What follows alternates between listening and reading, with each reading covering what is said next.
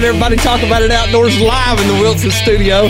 Fresh off a fresh shave, Nick. I got my mustache rolling, and I'm ready to go. I am your host, Alex DeBoard. Got Nick Wilson in studio. We're at the Wilson studio compound, and we're going to have a good night. We got a live legend coming to us all the way over the United States, fresh off his swing for a grand slam again with a bow. Can't wait to get John Mulligan on with Air Wild TV, work more hours, and Bourbon Barrel Calls. Y'all stay tuned. This is going to be a good one.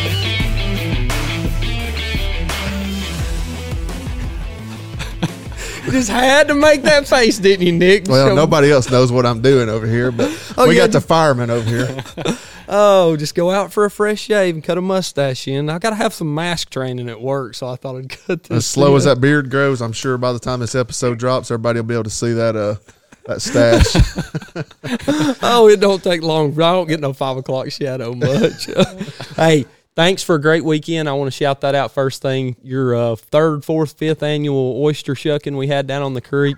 It's been a great one. And, hey, we ate them till we busted. Yeah, we did. We didn't eat them all, but we eat most of them. 200 oysters is a lot of oysters for a few of us boys to get. Cody, welcome back. Hey, thank you. Good to be here. Glad to have you with us. And as I mentioned on the little intro here, I ain't going to kill no time getting into this one because we've been excited to hear from him. I know Nick's talked to Mr. John Mulligan quite a bit over the last few weeks getting this one set up. And, hey, John Mulligan, welcome to Talk About It Outdoors. What's happening, fellas? Y'all down there in Real Tree country, ain't you? They a little further south than us, about three or 4 hours, but we definitely support the Real Tree guys here. Yeah. Yeah, we're on the north side of Atlanta, so. Oh, okay. Yeah, we're up here, right at the foothills of the mountains. I actually been in that area back when I was racing dirt late model stock cars. I bought a motor from a guy just on the north side of Atlanta there. Probably was it John Causey? Bobby Sexton. Yep. Bobby builds a lot of dirt track cars for late models. They run them at Dixie. He's down there all the time. That's what Randy's got. So my father-in-law's a dirt track driver, and he runs one of those motors. Okay. Yeah. I didn't know you knew so much about dirt cars there. Well, I don't know that much about dirt cars, but I do know a little bit about motors, especially when they're Ford built. So I'm a Ford guy, so I gotta go all out when I'm talking about those guys. So.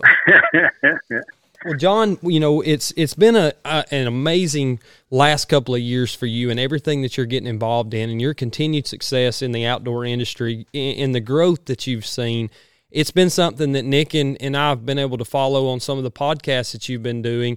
And through that, it's gave us an outlet to see, man, who is Johnny Utah and what's he bringing to the table? I want to get into all the things that you're involved in, but, you know, really, did it start with Arrow Wild TV for you?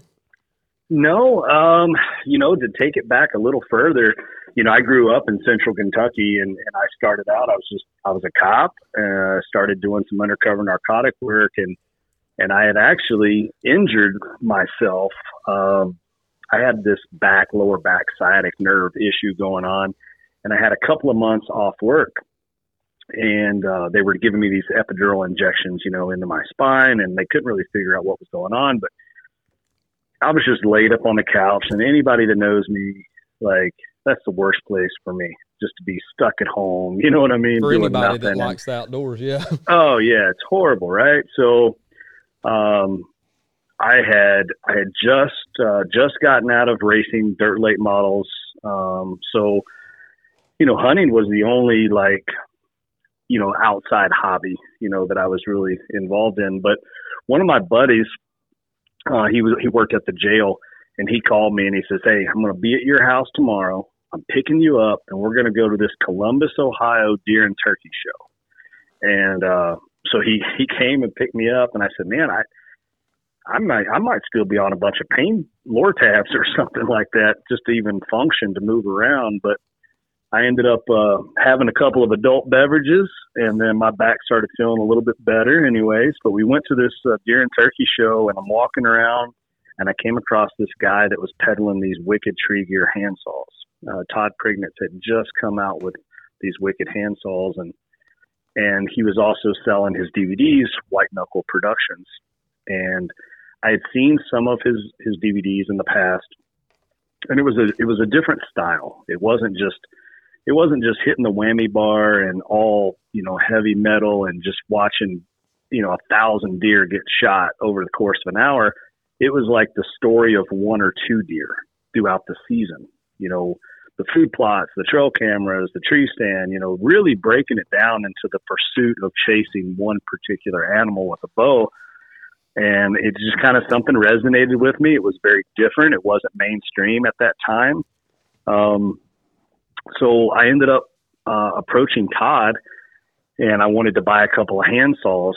I showed them to some buddies, and then I became a dealer for Wicked.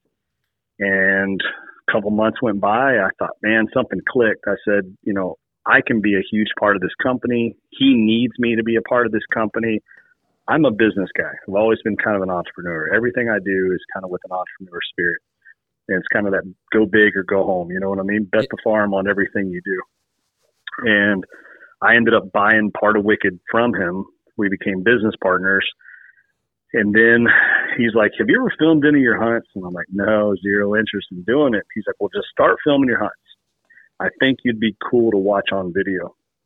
And, of course, a lot of guys get into filming, and I was like Ricky Bobby. You know what I mean? I didn't know what to do with my hands. You know what I mean? And I was like, God, this sucks. I'm like, how can I get in front of a crowd of people and tell them to, you know, shut the F up and, you know what I mean, go get in your car, leave, disperse, break up a party, whatever. But when I get in front of a camera, I was just so nervous, you know, I couldn't figure it out. But I kind of eventually got over that and kind of fell into my groove and just kind of was being me. And that's kind of what got me into the whole filming side of things. This is in 2013 when Todd and I met, and I became part owner in 2014. And then in 2014, my buck and I made the cover, the DVD cover for White Knuckle Productions, which was my very first filmed hunt ever. And then I made a cover again the next year. But, you know, Todd and I ended up selling Wicked. It was a good opportunity for me to say, look, if I'm going to do this, there's only one way to do it, and that's to be all in, fully pot committed. And uprooted the wife and kids. We left Kentucky, moved to Iowa. They say that's where the big deer are, right? So I was like, if I want to kill big deer, chase big deer, then I better go where they are. And a total change of pace, man. I mean, just literally here I was 4 years away from drawing a full police pension. And I walked in one day and said, that's it. I'm done. I'm going to go. I'm going to work in the outdoor industry. That's all I'm going to do for the rest of my life. And we moved to Iowa. When I got here, then that's when I broke away from White Knuckle. And I told Todd that I wanted to go a different route. I wanted to go more of the short film photography side of the media, you know. And that was my decision I made. And now here we are. That decision was made to go solo in 2017. And you know, now it's 2021, and I've got my third full season of Arrow Wild under my belt. You know, I started Bourbon Barrel Calls, Johnny Utah Creative, work more hours, and I do freelance photography for probably 35 companies in the outdoor space right now. That is awesome, man. And to start from such humble beginnings and get out there and make a name for yourself as you have. So when you first got into the photography side of it, did you have any prior photography experience? Zero. Actually, I shared a post on my personal Facebook page, which I don't post on very much, but it was kind of relevant. There was a video clip from exactly 7 years ago, and I was operating a track unit, Bobcat skid steer. And I was feathering some dirt out on a hillside, because I did some dirt work on the side back then. And, you know, I'm looking at this video and I'm going, man, 7 years ago. And my post, my caption, I shared it. And I said, you know, 7 years ago, I didn't even know what a DSLR was. I've never owned a camera before in my life. I bought my first camera in 2015. That is crazy. And just come into it with a, I guess, a pure passion for the outdoors, and to be able to deliver what you put out there as far as a graphic image, and basically put anybody that looks at your pictures right there in the moment. That's pretty impressive. And that's the idea behind it. I mean, you know, even when I first got into this, you got to have a cool product, you know, but there's a lot of cool products out there. The way to attract people to your brand is you have to sell the passion. You know, you have to put somebody, they need to be able to look at an image and say, I can imagine myself there, or I wish I could imagine myself there. You know what I mean? So that's what I try to do in all the pictures. If a guy is sweating his butt off out there hanging tree stands, I want to show the drop of sweat. You know what I mean? Like, I want to put people, like you just said, I want to put people there. And that's what I try to do. But, you know, I didn't have any prior camera experience at all. And it was all so new to me. And I don't know. I mean, one of my really good friends back home, she called me. I'd been a couple years into doing photography, and she said, you know, a lot of people are born to do certain things, and I think you finally found the thing you were born to do. So I don't know. Maybe I still might run for president someday. Maybe some divine intervention there coming into play. Yeah. You know, I've talked about this before. When I was policing, you know, again, in it to win it, you know, reckless abandon. I mean, I ran into every building, guns ablazing if need be, or whatever the case is. And my wife said, you know, what's the chances that you think you might get shot on the job? I'm like, 1 in a million. She's like, okay. But every day that you don't get shot, the next day, the odds go up. You know, if you, like, you know, the phrase, if you keep knocking on the devil's door, eventually somebody's going to answer. That's right. Well, that's what that, you know, that's kind of the same analogy. And I've been doing it so long, and not just like pulling people over on traffic stops, which I'm not saying that's not dangerous, because that's very dangerous too. But, you know, I was going and buying heroin and crack cocaine, you know what I mean, in downtown Cincinnati. So it's a little different scenario. And I kind of got to thinking about it, and I thought, man, you know, here's an opportunity to go do something I really, really have a passion for. And it might be a little bit safer, you know, at the end of the day. So, yeah, that was the decision that I made. And like I said, I, you know, looking back on it, I'm like, man, that was pretty crazy. You know, like that might not have been my smartest move I've ever made in life, but you know, fortunately it all worked out. It took a lot of hard work. You know, I tell people all the time, I'm a product of what happens when you only sleep 3 or 4 hours a day and you work the rest. Sometimes it takes that. Sometimes you get lucky, and I caught some lucky breaks too along the way. But you put yourself in a position to catch those breaks, and that's the key thing that you can take away from that. You have to put yourself in a position, and people that are sleeping 12, 14 hours a day are not putting themselves in a position to get there.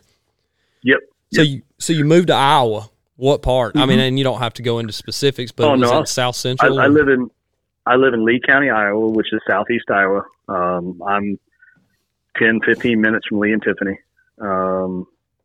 Yeah, so you're in the monster country. I've got a place that we hunt in Iowa. It's near it's off of 80 in Menlo. You ever heard of Menlo or Greenfield? I'm trying to go. Oh, okay. Just it's runs across the kind of the.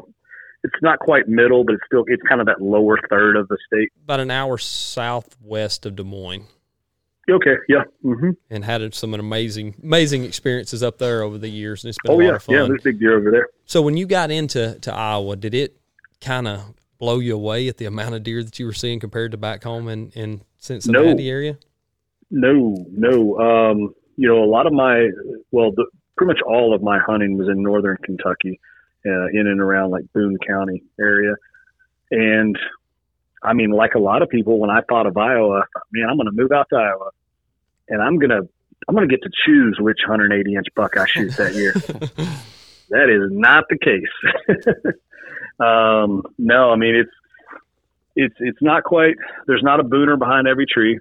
There are times where I'll be sitting and hunting one particular buck, and I'm thinking to myself, man, I saw a lot more bucks in Kentucky than I'm seeing right now, you know. But the potential you know, for that world class or upper age class buck is here. Right. Simply due to the fact of corn, beans, and there's more deer than there are humans. Yeah. The highway's littered with them. You go down 80 in November, and it's a dangerous situation. Oh yeah, yep, for sure. John, let's back up a little bit. When did you get into hunting, and who got you into hunting? So this is the funny part. I didn't buy my first. Let's see, I'm trying to think. 2002 is when I bought my first hunting license. Oh, okay. So you started later in age. Yeah, because I'm 43. So I got into hunting very late, considering, you know. And my dad wasn't a hunter. He fished. He loved fishing, and fishing to me was just kind of boring at that time. And so, you know, a couple of times I mentioned it to him and said, "Hey, Dad, what about going deer hunting?" So he's like, "Yeah, there ain't no deer around here," and he was right. I mean, at that time when I was a kid in central Kentucky, we didn't have any deer. You know, you would hear these stories about people hunting all season, and they shot a doe finally, and they were jacked up like a fat kid on cake. You know what I mean? And I thought, man, that's kind of crazy. But as I got older, I kind of started watching some Saturday, Sunday morning hunting shows.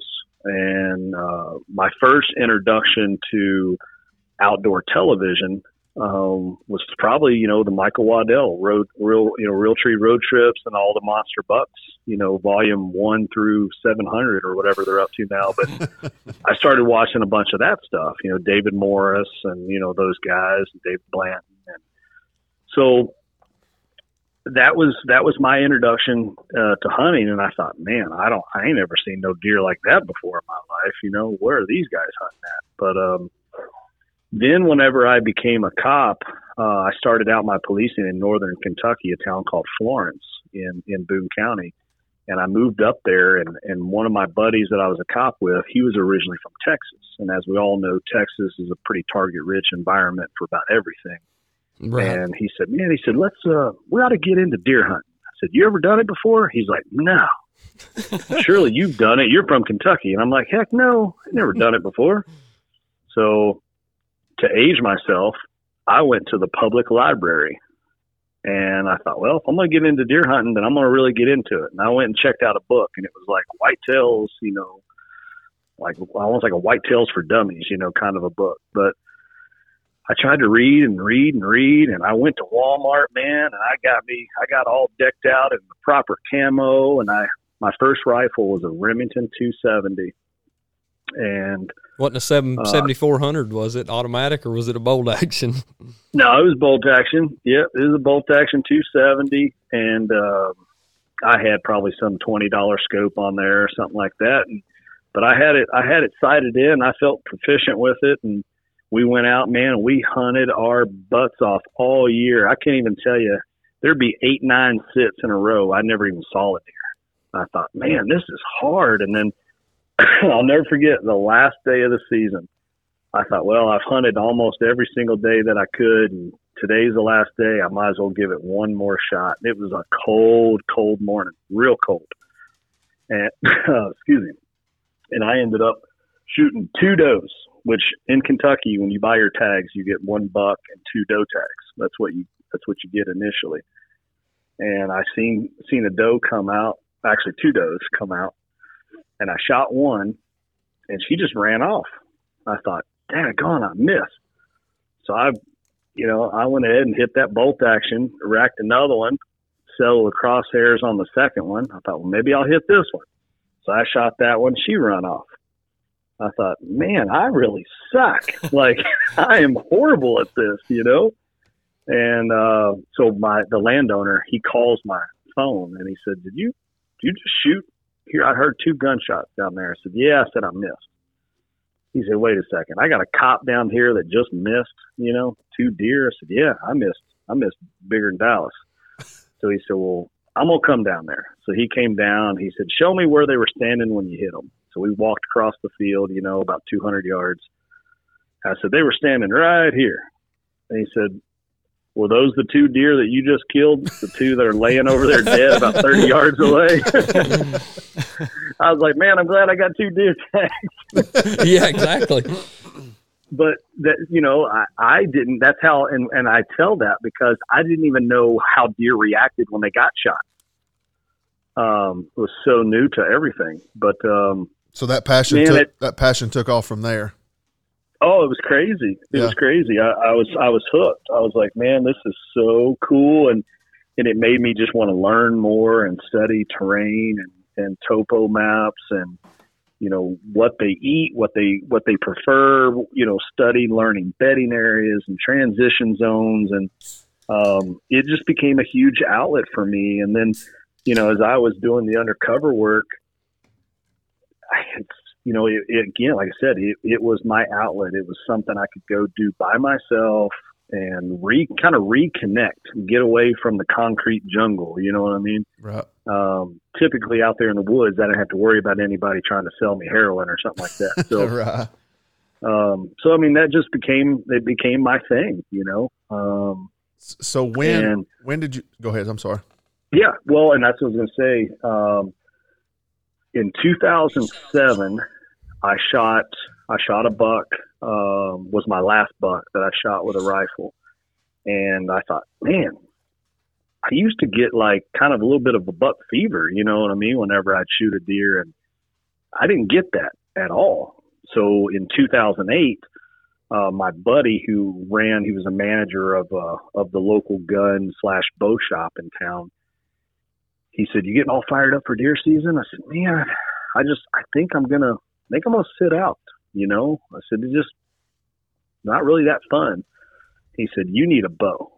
I think if you had a bow, I think that would suit you the best, because the way that you're, you know, methodical and analytical about your hunting and stuff like that, I just think a bow would fit good." And I said, "Well, I've got a toddler at home. And if I buy a bow, my wife might change the locks." So he said, "I tell you what, I'm a Matthews dealer, and Matthews allows me to give away one bow every year to a local. And I'm going to give you the bow this year." And I said, "Man, I'm not looking for any handouts or nothing like that. Like, I'll just work some off-duty details or some overtime. And if I need to buy one, I'll buy one." He said, "Well, work the off-duty details, because you're going to need to buy a sight and a rest and arrows and broadheads and a release and tree stands and, you know, all this other kind of stuff." And he ended up giving me the bow. And, you know, years later, I went back to that gun store, and he still works there. And I said, "Remember all them years ago? I said, you give me that bow. So what'd you give me that bow for?" And he said, "Because I knew you were going to do something in the archery industry." That's pretty cool, man. That is an awesome start, right? I got cold chills after that one. That's crazy. It's pretty neat. He saw something that I didn't see, but he's like, "Look, you have that work ethic and the passion and the no quit kind of an attitude that I just really think that you're going to do something with bow hunting and in the archery industry someday. So I took a chance on you." Yeah, it's pretty cool. Do you still reconnect with that same guy? Oh, yeah. Yeah. We talk at least once a month. Gotcha. What's the name of his bow shop? He's the guy that he sent me a text message when I moved up here, and he said, "I don't care what anybody says, you've got the biggest balls of any human I've ever met in my life." I'm sure it does take a lot, man, just to up and do that with your family. And I'm sure your wife, I'm guessing your wife is from Kentucky also. Yep. Originally Grand Rapids, but yeah, we met in Kentucky. Yeah, just to pack up and do that, man. We recently had some guys on here that we've became good friends with, the Full Draw Assassin guys, and Derek, the main guy, he basically done the same thing. Packed up and left Philadelphia. Yep, and moved to Ohio, and props to you guys, like you said, you know, I mean, for doing that. You got to get where the deer are, and if you're willing to travel to them, you're not getting the same atmosphere as living among them. And that's right. Exactly. And, you know, and I see that nowadays when I go on destination hunts, whether it's whitetail or antelope or elk. And I mean, you're there and you're in them, and, you know, you can try to figure some stuff out, but you're right. It's not the same when you're living with them every day. and you can really study, because even that 10 minutes of driving down that gravel road and you spot a velvet buck out there in the bean field, like, boom. That didn't put together the puzzle for you, but it gave you another piece that you wouldn't have had if you lived 4 states away. Gotcha. So it is huge. And you're right. I don't care what anybody says. You will not kill a 180-inch buck on your property if he don't live there. Okay. Not you know unless I mean? You get now, damn lucky. Yeah. I mean, now if he lives on your neighbors, yeah, you got a chance, but what I'm saying is, you know, if you only have 150s at your disposal, you ain't never going to kill a 180. That's right. Unless you pump him with some formaldehyde and some mineral after post death or something, you know what I mean? So that was kind of the thing. And it wasn't all about the inches. It was just chasing an age class of deer that was not available to me, you know, in Kentucky. Now, when you fired off and you're in Iowa, John, that first morning hunt, I want to know, because now I'm coming from Georgia, and spending time in the Midwest has been a dream come true for all of us sitting here and anybody that listens to this show. When we get to the Midwest, it's like we're here, you know, and whether it be because we watched something on TV or we saw pictures on Instagram or Facebook or any, you know, thing that was shared, when you're there, you're there. That first morning you woke up and you're sitting in Iowa, was it kind of surreal to you? It was, you know, because Iowa was always one of those states, you know, anybody that really follows whitetail hunting, you know, if you watch anybody's show, eventually they make a trip to Iowa, right. You know, and they're like, this is land of the giants, you know, and I remember that first morning that I woke up and I was like, man, I'm an Iowa resident. Like I can chase Iowa whitetails every single year. 2 of them at that. 2 of them, and if I own land, 3. Mm-hmm. So, when I first moved here, I did. I bought a small farm. So that first year, I had 3 buck tags, and yeah, it was pretty crazy. And then, you know, that opening day, October 1st, I remember it was a hot day. I was like, I'm not going to see squat, but I am not going to not go climb a set, you know what I mean? Right. And see what I see. And I remember passing like a 140 buck, like maybe the third night of the season. And I thought, this is extremely surreal, because I would have never passed a 140 buck ever in my life in Kentucky or Ohio, ever. 140 ain't getting a pass, you know what I mean? He ain't getting a pass in Georgia. Time. I'm going to tell you right now, he's getting burned. No. Yep. And I remember letting one go, and I thought, wow, like this is real, you know, like this is the real deal.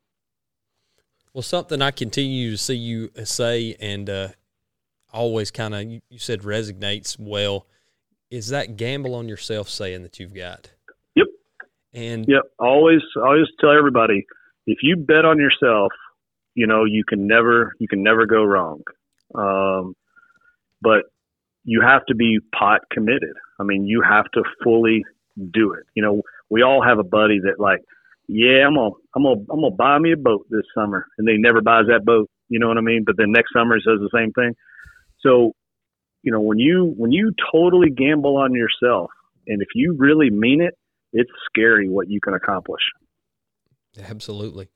Well, I was going to say this at the end, you know, to say thank you and all that. But when I first heard John on the Working Class Bowhunter podcast, one of the biggest things that he kept talking about was stewardship. Yeah. And we keep talking about this on this podcast after we had Don Higgins on here, and I'm pretty sure you're pretty good friends with him, right?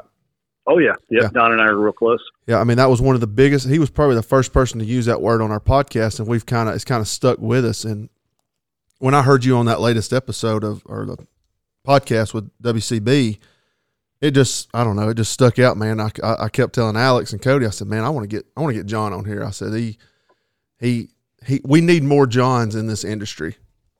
Yeah. I appreciate that. I mean, you tell the truth. I mean, you're, you know, you're not vulgar about it. You're not mean about it. You just tell it like it is. And you can see the passion, and I don't know how else to say it, but yep. I mean, I love what I do. you know, some examples of respecting this industry and making sure that, you know, I do the right thing. I mean, in Iowa this year, I picked up a new lease and, you know, we get 2 turkey tags. But when I went out there, I hunted 2 mornings. And the first morning, I heard 1 gobbler. The second morning, I only heard 2 gobblers. And so when I shot 1 bird, that was it. I immediately came home, took my second tag, and I filed it away in my taxes because I bet your butt I'm gonna I'll file that license fee on my taxes. But, but I knew that I wasn't going to go out and try to kill a second bird. Bird numbers are down on that property. So I'm not going to, you know, eat up a resource. Another example in South Dakota this year on day 3, I shot a bird and I was hunting legally on Forest Service ground, and that bird ran over onto private and then died. Well, South Dakota, you can't cross property lines to pursue wounded or dead game. So I ran down the Forest Service property line, ran down the highway, ran up the driveway. They had a million trail cameras on their front porch taking my picture, but nobody was home. And they had a bunch of no hunting signs. Now, that's the last bird I needed for a back-to-back single-season archery grand slam. You know how bad I wanted to just run into that backyard and go grab that bird? probably as bad as you've ever wanted to run before in your life. You ain't kidding. And that bird, as far as I know, that bird's still there. Oh, wow. Yeah. So that was a tough decision. Really, really. But, you know, that was doing the right thing. That laws are laws, you know, love them or hate them, you know, it is what it is. And I should have put a better shot on him, and he should have, hopefully he would have folded up sooner and not had a chance. But, you know, sometimes with a bow, they don't just drop immediately. Sometimes they, you know, they run off 30, 40, 50 yards and then find a place to hide. And, you know, then they die. But yeah, so no, I mean, stewardship is huge with hunting. And, you know, I say it all the time. Never apologize for being a hunter, but by God, don't give the anti-hunting people any ammunition. Was there any point in your hunting career where it clicked that, like, you're not just hunting anymore, that you're going to be stewardship? Yeah, I mean, I think, in all honesty, I think a lot of it came in early on because of my police background. I obviously respected laws from that standpoint. But, you know, I think there's a lot of reasons. You know, people can be taught stewardship and respecting the animals. You know, I wasn't taught that because I wasn't a hunter as a kid. So when I started hunting, I was already a grown man paying my, you know, living on my own. And so for me, I think it was just a maturity standpoint. You know, I thought, man, here's a resource. There's animals out here. You know, we got to pay to hunt them. But, man, I want to make sure I've got something to pursue next year, too, and for future generations. So, you know, I plant entirely too many food plots. I know my deer don't eat all them food plots. I know they don't. But I'm feeding a lot of other critters, too. And I'm feeding a lot of does. And that's, you know, one of the reasons I like to get mineral out early in the year. Not necessarily to get a head start on antler growth. It's to get those lactating does the mineral that they need. As well. So, and, you know, other critters come into mineral sites, you know, as well. So, and I'm trying to give back. I'm a Iowa DNR state hunter safety instructor. That was one of the first things that I did when I moved to Iowa is, you know, I've been given an opportunity to work in this industry. So I kind of wanted to give back in some way, more so than just trying to get people involved in hunting or promote the products, you know, that are in hunting. So that's been I've had a lot of satisfaction from that, you know, teaching kids the right way from day one. Don't be out there spotlighting deer from the highway. You know what I mean? Making sure that, you know, you try to teach these kids right off the bat, because you all know as well as I do, every kid has at least one bad influence in his life. So, and it's usually the closest person to them. Oh yeah. Yeah. I mean, I remember one class we taught, there was one kid, I said, let me see a show of hands. And I had some Arrow Wild swag to give out, you know, in class. And I said, let me see a show of hands. I said, who who has gone hunting, you know, with their father or brother or uncle or something like that? You know, and a bunch of hands went up, and the first kid that I saw raise a hand, I said, you. I said, tell me about what did you do on the last hunt you went on? Mm-hmm. Well, I held the flashlight from the gravel. My daddy, he had the rifle. And I was tired. It was about 2:00 in the morning. I was like, oh my God. As I'm looking at the DNR reading this kid's name badge, like, what's your daddy's name, son? Oh, God. So you made mention there about Arrow Wild, and I want you to go into that portion of it, because it's definitely something. I'll be honest with you, until I heard of John Mulligan, I'd never heard of Air Wild TV. I mean, coming from the South, it's just not something that I don't think that really gets out there and gets the attention that it deserves. Since then, I've been following it along as far as I could. But what is Air Wild TV, and where can people find it? Yeah, so Air Wild TV is basically the video format. It's the episode format of me. I didn't want to call it like Johnny Utah's Hunting Adventures or anything like that. Jim Shockey kind of already stole that title. That's right. But yeah, Arrow Wild TV. It's a, you know, I say it's 100% bow hunting. Although I did just take an AR-15 on a hog hunt in Texas, but it's 100%. You know, as far as my big game stuff goes, it's all 100% bow hunting. And like I said, that's the video episode format of me. And right now, you can find Arrow Wild TV on YouTube. Please like, share, subscribe to the channel, and also on the Carbon TV network, which the show, my show actually did win the 2020 Carbon TV Best in Hunting Award on that network. So that was pretty cool. There's some really talented guys putting out some really good content on that network. And so that was really neat to win that. And it was by fan vote, so that meant a lot, you know, made it even more special to me. But, yeah, those are the two outlets for watching that. And, of course, there's a Facebook and an Instagram. The Facebook page I had to restart from scratch because I had some pharaohs in Egypt or something. They hacked it. Yeah, I saw that, and it was like it disappeared, and then, boom, it comes back. And I heard you talking about that you'd got hacked. That's got to suck to build a platform from scratch, have 10,000 20,000 followers on there, and then have to start right back over again. Yep. That page had 14,000 followers and I went to go make a post one day, and it wouldn't post. And then I went to the page, and it's like I was looking at it as the public, and it said page owner Egypt. I'm like, what? Like King Tut done stole my page, you know? Let me ask you a question, John. I was thinking about this the other day, talking to another guy that's got a YouTube. He's got a YouTube, and he's on the Mossy Oak Go app. Is it better for people to watch it on YouTube, or is it better to watch it on the apps? Does it matter? It doesn't matter. I mean, if somebody goes to Carbon TV or one of the apps, I mean, you know, you can track the analytics. Either way, you know, my YouTube channel is relatively new, because when I first signed on with Carbon TV, I signed an exclusive agreement with them. So that was the only place that you could find my episodes. And then I was afraid that I was missing out on getting some of that traction. You know, like whenever I hear people from Georgia say that they had never heard of Arrow Wild TV, I was like, man, I got to get this on YouTube and try to attract more of an audience. To watch this stuff. And that's where I found it was YouTube. Yep. Okay. Yep. So that's the reason why I put it out there. And it, you know, it seems to be going pretty decent. The subscribers are growing. I mean, this time last year, I think I've grown 200% or something in subscribers, you know, in the last year, but it's definitely not like one of the big pages. I know it's not like a Logan Paul, Jake Paul YouTube channel or nothing like that. You're going to go fight Mayweather to get that kind of attention.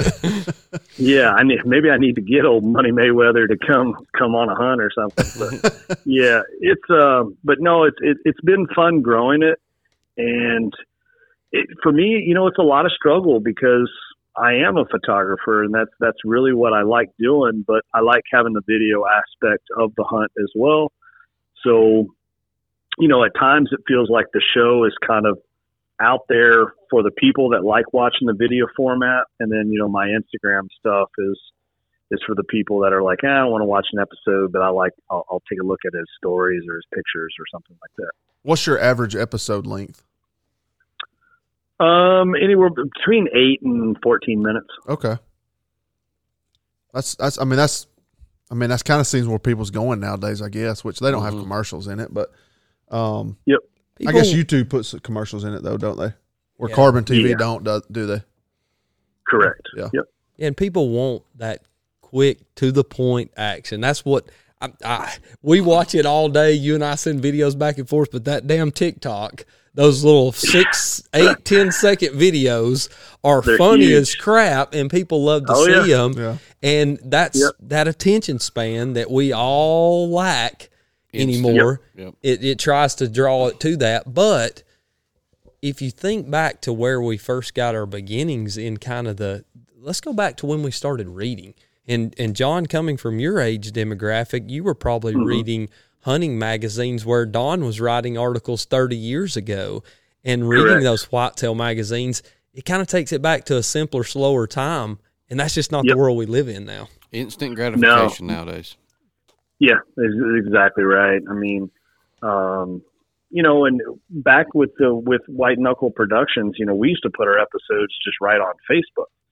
And we were hitting 80,000, 90,000 views on our episodes right on Facebook. And you just can't do that now. They're censoring the crap out of it so much. Oh, my gosh. If you mention hunting, God, or anything based on good, you're immediately going to be hurting yourself on any kind of social media platform. Correct. It's really bad. One of my really good friends, he was a guy I leaned on when I got my first camera. He kind of walked me through like some of the settings, what does what is ISO and what's aperture and all that kind of stuff.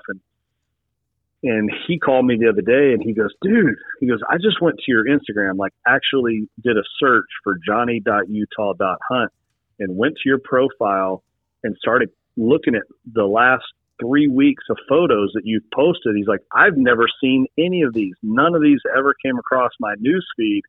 And he's like, what the heck is going on? He's like, I don't get it. Like, I purposely like every single post you make. So you would think that the way the Instagram algorithm is supposed to work is it's supposed to show me all of your stuff, but it is purposely not showing me your stuff. Shadow banning. Yep. Yeah. Yep. So, I mean, there was a time not that long ago, 3-4 months ago, I'd get anywhere between 1,000 or 2,000 likes on a post. And man, I'm lucky to hit 500 right now. We've seen that. We've seen it big time. But one thing that's kind of stuck out in my mind as of late, when you start getting engagement on a post, it seems like it gets more traction. Like if you comment, if I come on to Johnny Utah's, post about what was your favorite time to be in the woods this season, and I comment, it seems like somebody else comments, and then it starts gaining speed, and it's kind of you break that algorithm, and it's I've kind of saw that kind of motion in it, and the more comments and the more shares or whatever you get, it kind of grows traction as it goes. But as you said, you mentioned anything about hunting, and I hate to say this, but the world we live in now, if you mention anything to do with the good Lord, you're falling back on your heels and trying to get any kind of bad share. It is sad to see. Yep. It's really, really bad. And, and I tell my buddies, I'm like, hey, did you see my post? He said, yeah. I said, well, you didn't like it. He said, well, of course I liked it. I mean, I didn't actually hit the like button. I'm like, well, hey.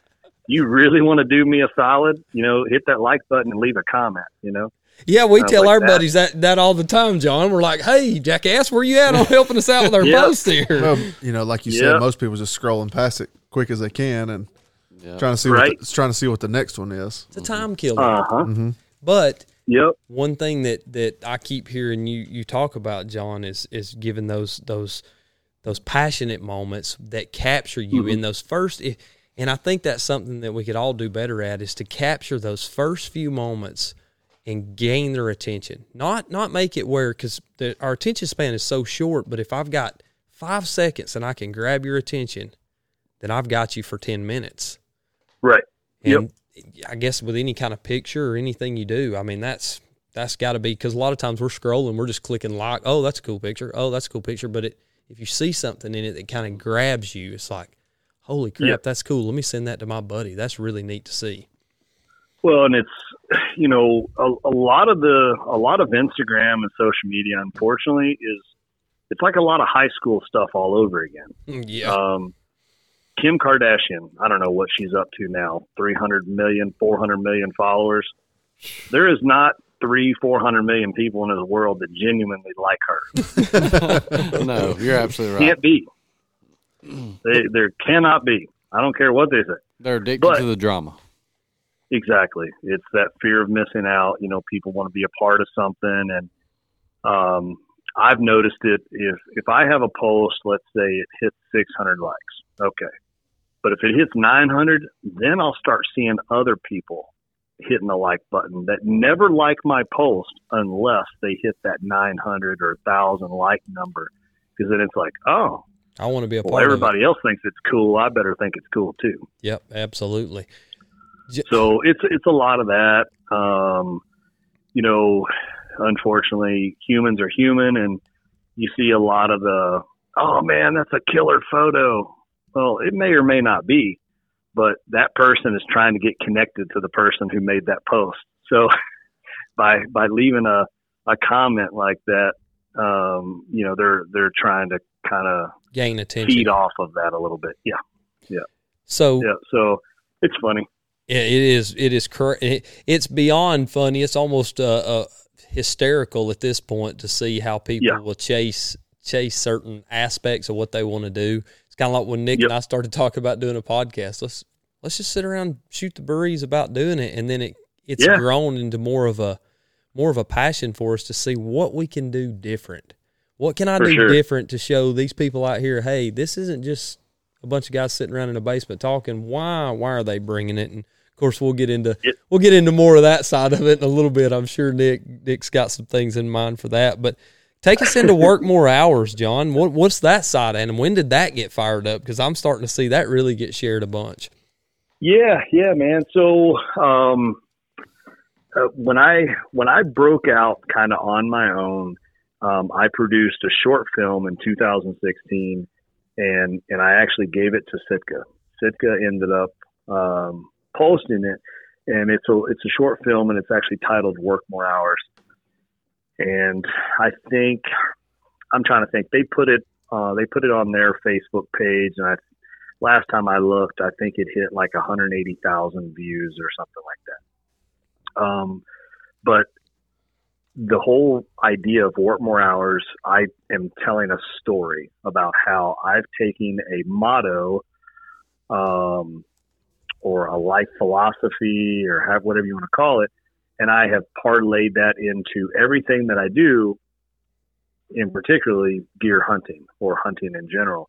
But the story goes, when I was a teenager, I asked my dad, I was trying to save up money for my first car.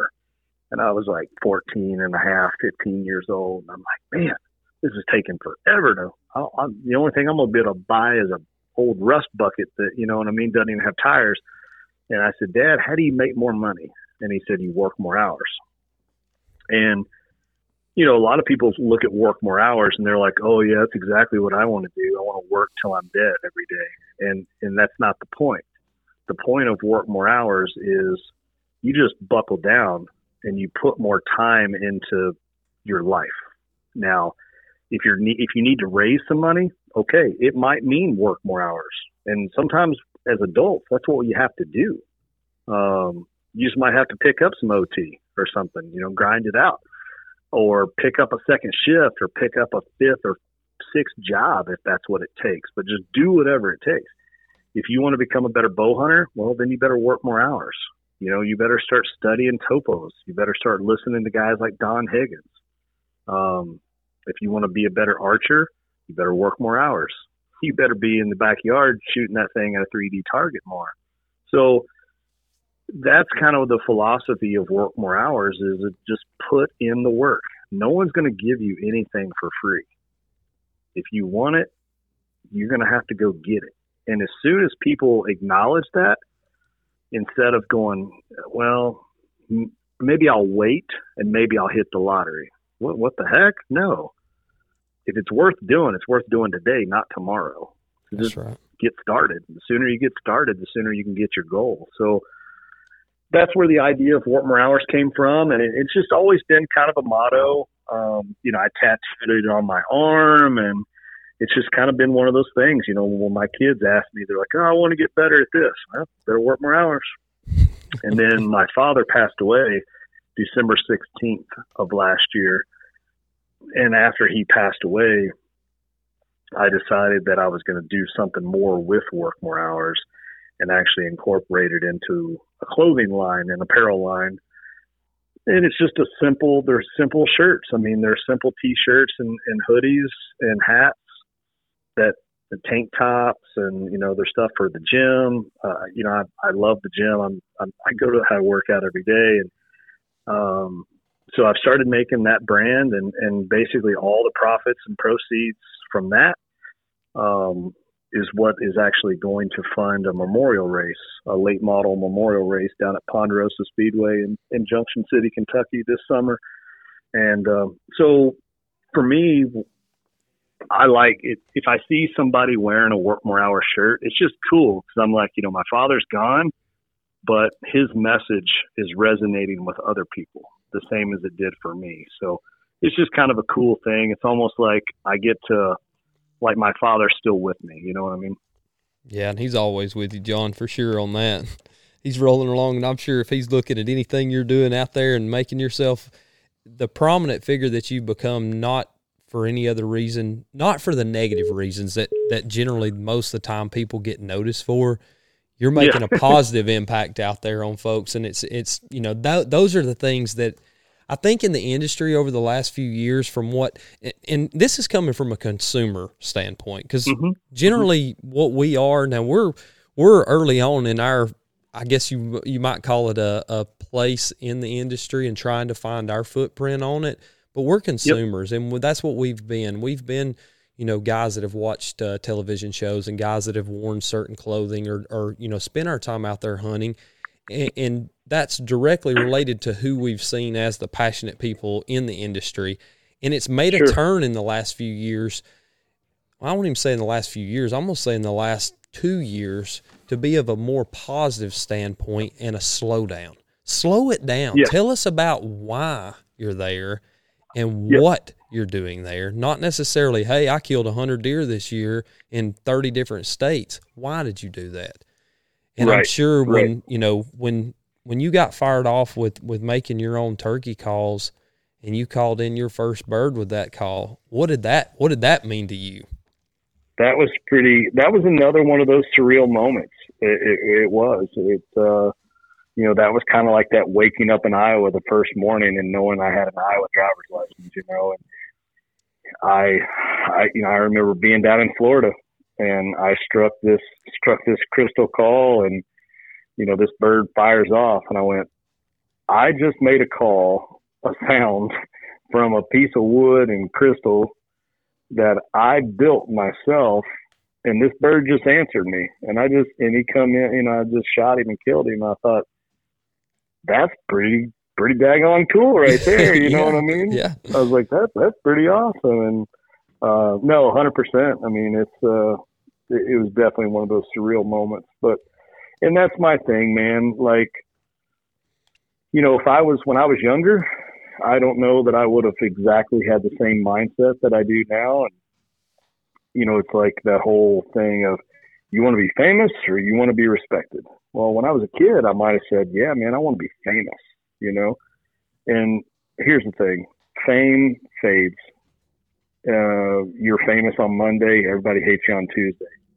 But if you're respected and you hit like legendary status, man, people still talk about you after you're gone. And if I can leave all of this better than I found it, then that's cool. You know, that's what I want to do. Fred Bear wasn't famous. He was a legend. Oh, yeah. Chuck Adams 100%. Goes down as a legend. I mean, you hit the nail on the head with that one. Jim Shockey, you made mention of him. He goes down as a legend. Yep. These are people that were huge ambassadors you know, for the outdoors and what it is that we're doing. And you know, even guys like, here's a curveball, like Chris Pratt, the Hollywood actor. Yeah. You know, I watched an interview with him that he did. I think it was like an interview in England, which maybe that's why he talked about it, because he thought, well, nobody will say crap about, you know, me as a hunter in America if they don't see this. But it ended up hitting YouTube. But he talks about hunting and how he loves to hunt. And they said, why? And they said, look, you know, you go into the woods, it's pitch black, and you sit down in a tree or up against a tree, and you just literally get to watch the woods wake up. You get to hear the woods come to life. And he's like, that's why I hunt. And it probably one of the most romantic ways I've ever heard anybody describe, you know, that situation. And amen to him, you know, like for saying it like that and putting it out there. 'Cause I think we all need to do a better job at times in bridging the gap with the anti-hunters and, you know, whatnot. And maybe we don't always, you know, I guess, explain what we do. Steve Rinella does a great job with brokering hunting to kind of that white collar crowd that may not know anything about it. Amazing job. Yep. He gives a segue into what we experience in a way that they can understand. You and I can sit and talk about a hunt that we went on and have the same passion about it. But the guy that's working a 9-to-5 in a factory or in a business office setting that's never going to be in the outdoors is not going to understand it the same way that we do. Yep, yep. Whereas you and I might say, you know, I rounded the corner in this buck and I locked eyes. Well, a non-hunter, that's what he heard. What you and I heard was we already know what each other was thinking at that time. You know, you called this buck in, man, you just got busted. That buck was looking into your soul. You know what I mean? Is he going to dart? Is he going to blow? Or, you know, is your camo and your hide going to work for you? And he's going to, you know, not make your silhouette and go about his business, flick a tail and, you know, turn broadside for you so you can draw and shoot.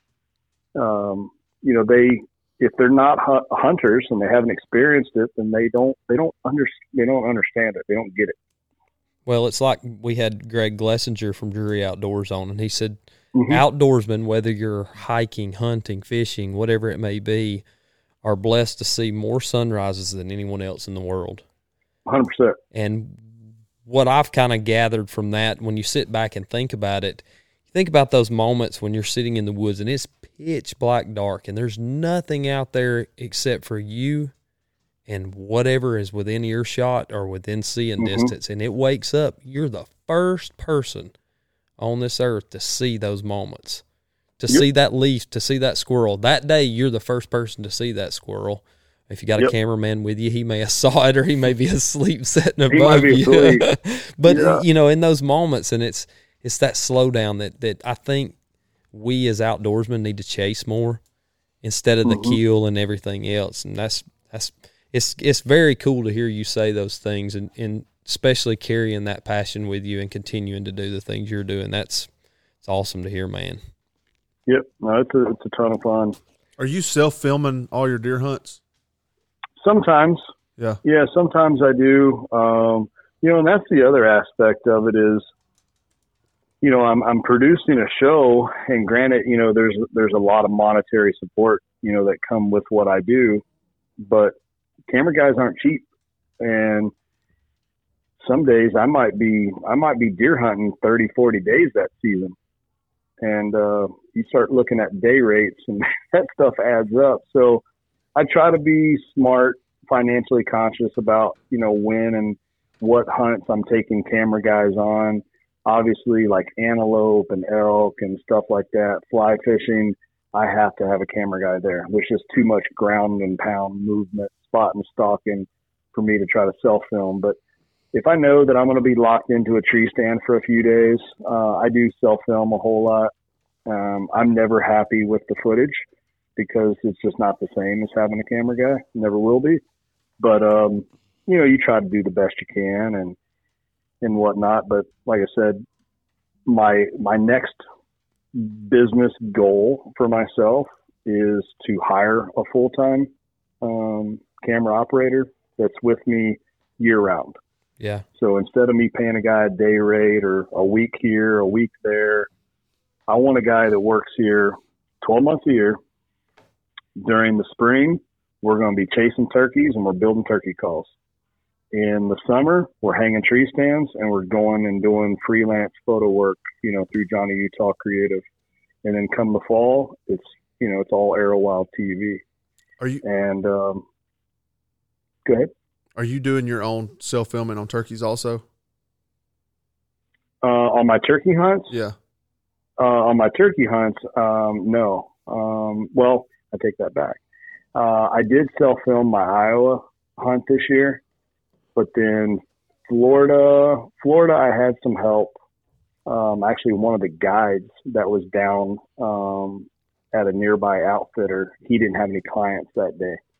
So I handed him a camera. I'm like, here's the red button. Do the best you can. But, and then South Dakota, I had a camera guy with me on that one.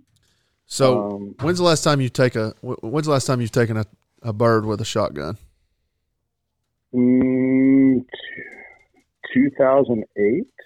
Wow. God, so what's I've killed 34 birds since then with a bow. What took off for the Grand Slam last year? What made you want to do that? You know, I hadn't really heard of a lot of people doing a single season Grand Slam with a bow. Yeah. And I thought, man, you know what? 2020, you know, it's time for a breakout year. Yeah. Let's really get after it. Let's really get some good content. Let's go on some cool hunts and let's just see if we can make this happen. And I shot my first bird in Florida and I thought, you know what?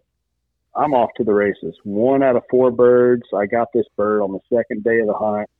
I was like, I'm going to do this. I'm really going to do this. I'm going to put every ounce of my being into achieving this goal. And I come back to the hotel, I turn on the news, and I hear all this COVID crap. Yeah. And Kentucky shuts down, and Nebraska shuts down. And I was like, oh boy, this is going to be tough to do this Grand Slam. Cause I'm waiting for other states to fall in suit.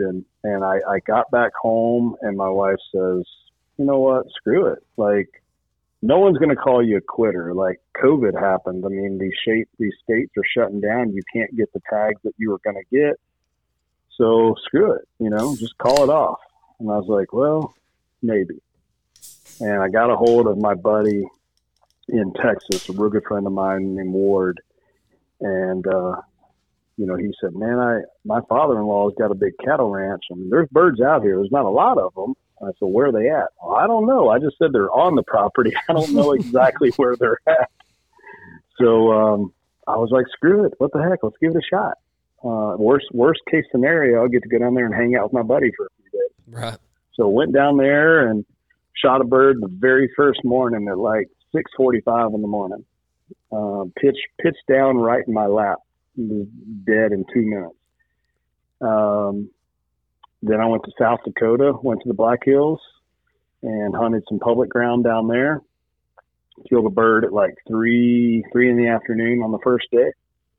And which that gave me a lifetime Grand Slam, you know, with a bow. I thought, man, the only bird I haven't killed this year is an Eastern, and I could come back to Iowa and kill an Eastern. So I started my way back to Iowa, and I called a buddy of mine, Billy C. I was like, dude, I'm dog tired. I was like, you're going to have to stay on the phone with me to keep me from falling asleep. He said, well, you do a 5-hour energy? I said, man, I've done enough to make like 25 hours of energy. I was like, I don't know if I'm going to make it. And he said, dude, I don't want you driving on the road at 4 in the morning, you know, wiped out. And he lives just outside of Des Moines. He said, why don't you just come crash at my house? And I was like, I tell you what, I'm going to take you up on that. I was like, you got a couch for me? He's like, yeah, I got a couch. So I pulled into his house, crawled inside the house. He already had a pillow and a blanket laid out. And I took my boots off, and I stretched out on the couch, and he comes in there in the family room. He says, you know, my lease is only about 20 minutes from here, and you're already here. You might as well just wake up in like 2 hours and go check out my farm. And, you know, who knows? Maybe we can knock this thing out right now. So that's what we did. I woke up in 2 hours, drank another 5-hour energy, and went to the turkey woods. And that bird I killed, that was actually the third time that he came into the set. And each time, first time he come into like 50 yards. Then the next time he come into like 30 yards, but he was behind the blind. And then the third time was the charm. Then he went ahead and committed to the decoys and come on in about 20 yards. And I was able to shoot him. So that last year ended up being like, I think it was 11 hunts in 4 states for 4 birds. The whole thing took like 39 calendar days or something like that, because there was days I couldn't hunt or days I had to travel. But I only had 11 days in the woods, and like I said, killed 4 birds in 4 states, 4 different species. So the record for that's 35 days, right, John? I don't know. Oh, okay. I thought I'd read somewhere that they had done it in 35 days, and that was like a record or something. And I thought you were chasing that this year. No. Which I could have done it if I would have killed that first time that I went to South Dakota. Mm-hmm. I actually could have slaughtered that, but I heard you got challenged is why you went back after it this year. Is that correct? I did. They was talking that smack, wasn't they, John? Yeah, somebody was running that suck. You know what I mean? Somebody said, they said, oh, I bet he got lucky. And I was like, and of course I'm going, all right, challenge. I'll do it again. And then I'm going, well, you're damn right I got lucky. There's a lot of luck that goes into hunting. That's right. You're exactly right. Yeah, so... No, I mean, and, I went down there to Florida. My buddies, Whitetail Heaven Outfitters, they lease a bunch of ground down there. And so I was down there doing photo work for them, but I brought my bow, and they said, all right, yeah, here's our list of properties. If you want to go try to kill a bird, go kill a bird, but keep your phone on. So if we call you, you got to come back and take photos. So I snuck out and shot a bird, actually reaped that bird. That was pretty cool. Never done that with my bow before. And then, then I went to Texas, shot that bird, came back home to Iowa, shot that bird, then went back to South Dakota, and it was like the wheels come off the bus. I mean, bad. Well, we must have picked the lug nuts up because we had the same luck. Man, I'm telling you what, it was awful. I mean, it was just, you ever go through a hunting season and, once or twice you'd tell your buddy what happened. You're like, I ain't ever seen that before. I mean, it was the craziest thing ever, I probably said that about 17 times when I was in South Dakota. I'm glad you're saying all this because, you tagged out. You killed your limit in Georgia and got beat out there. You keep beating yourself up about that. You were in bad hunting conditions. That's the third person we've heard say it, Nick. So I'm just saying though, it just feels good. I guarantee you. That, it wasn't due to bad calling. Or bad he might have been the one in the bottom of that hill you was calling back and forth to. No, we seen them guys, but. Well, have y'all? Now I'll ask you guys collectively. Would you agree that when it is raining and 40-mile-an-hour wind, below 30-degree temperatures and overcast, would you call that optimal turkey hunting conditions? Not in Georgia. I'm going to call it set my ass in the bed hunting conditions. So 8 of the 10 days I hunted in South Dakota, that's what I had. God almighty. You did. One of the days it was 11 degrees. Wow. That's insane to try to think you could kill it. This coming from an ignorant Georgia boy that they ain't never went nowhere turkey hunting. When I think turkey season, I'm thinking rattlesnakes, snake boots, and sweating my butt off with a thermocell around my neck because the bugs is eating me up. Well, I didn't have a thermocell. I had a Mr. Buddy heater. I think the first morning I told them we were there was, I don't know when it was, 3 weeks ago. It was 29 degrees. There was frost on the ground. Spitting snow. Yeah, spitting snow that afternoon. I'm like, you got to be kidding me. But it still didn't stop them from gobbling.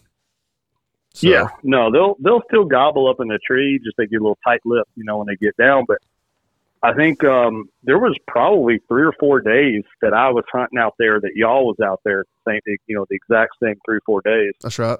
I think we had an overlap, but yeah, it was some of the toughest conditions, you know, that I'd ever dealt with. And, you know, there's people that I'm sure people even listening, you know, they might go, "Oh, he must just suck."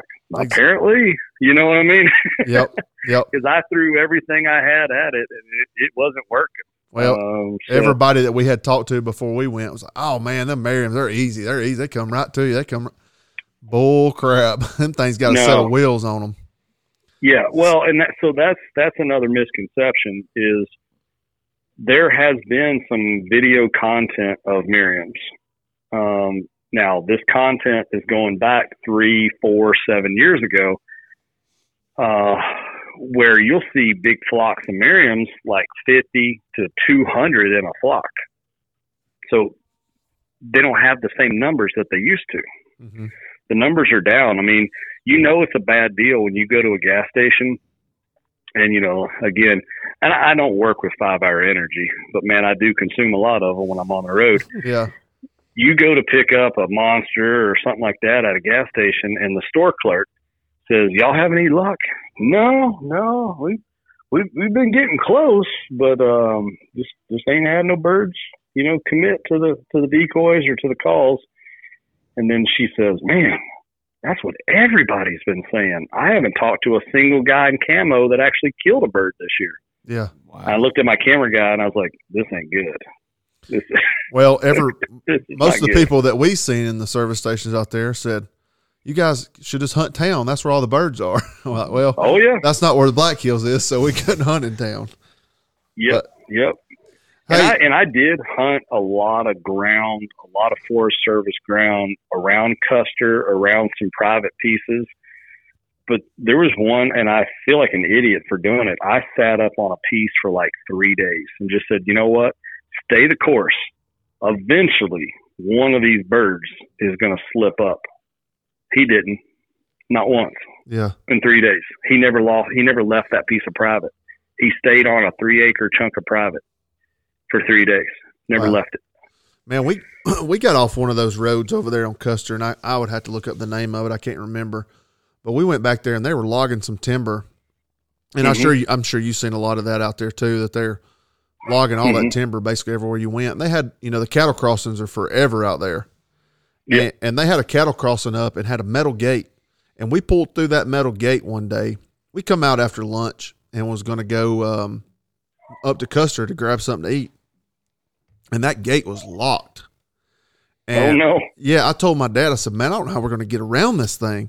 And my first thought was, I'm going to have to take a number 5 and try to blow this lock off without putting my eyes out.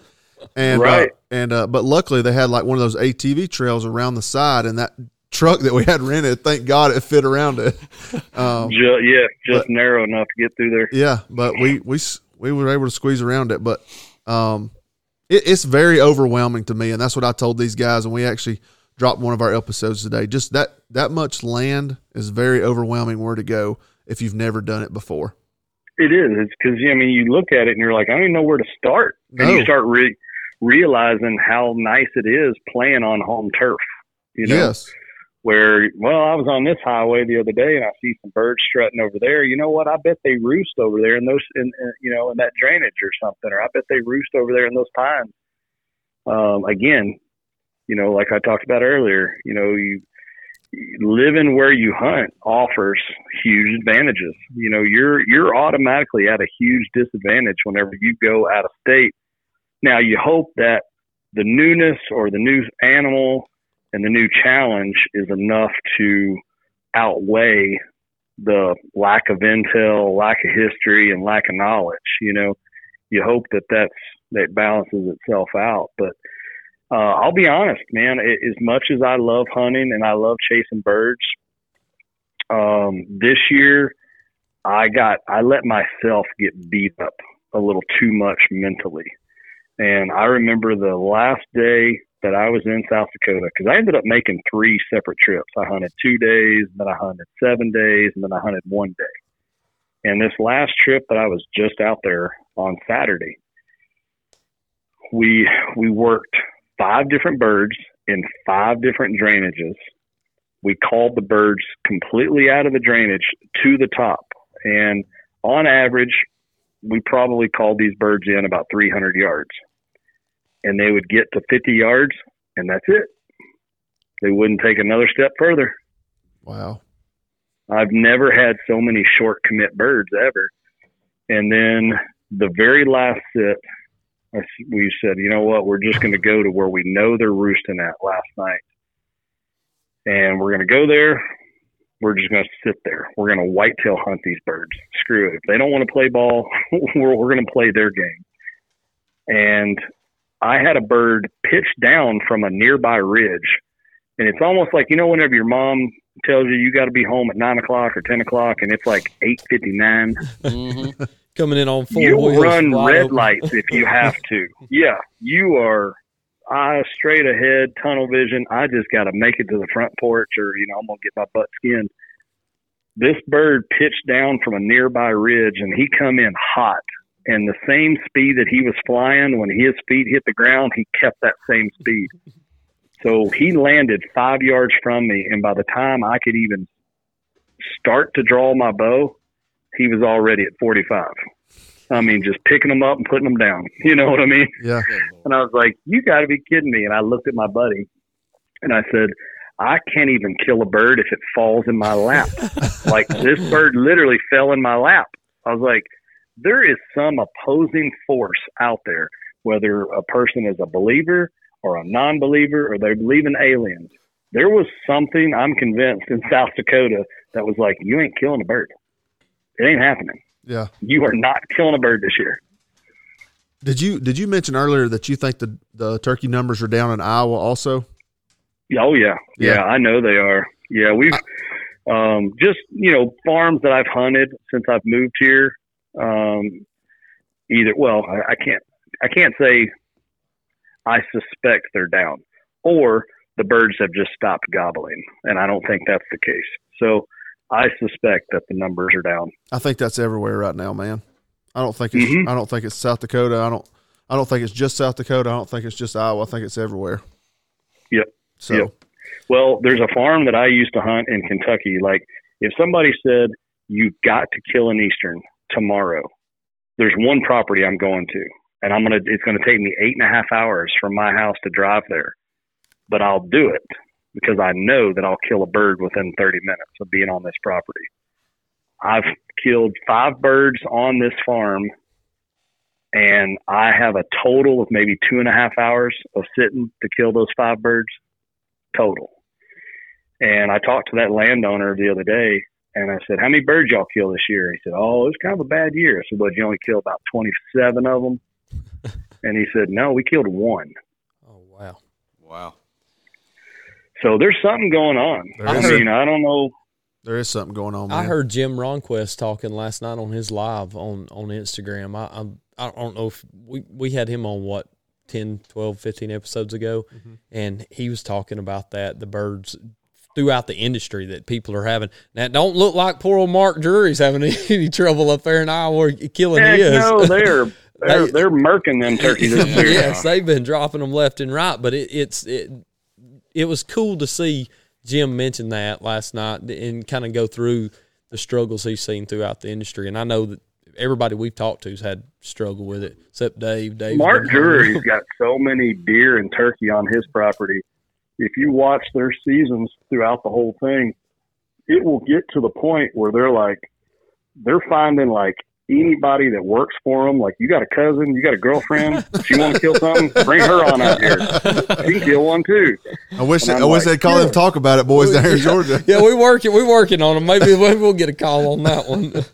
Man, I tell you what, I mean, it's unbelievable. But yeah, they don't seem to have the problem over there with their birds. But no, there's definitely something.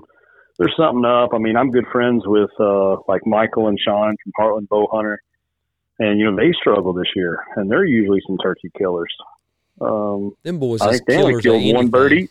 Yeah, them boys is killers of anything. Yep, yep.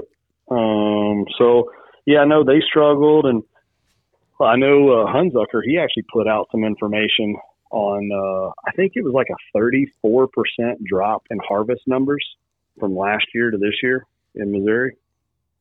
That's crazy. And that's substantial. Yeah. Yeah.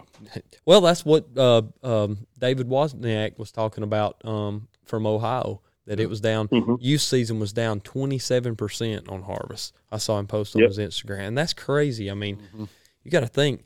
People think these turkeys is getting easier to kill, and it seems like it's getting harder, boys. They are. They're dropping us. Well, we're probably 95% sure. They're going to drop us to 2 turkeys next year instead of 3. In Georgia. Because Nick keeps killing so many. Yeah.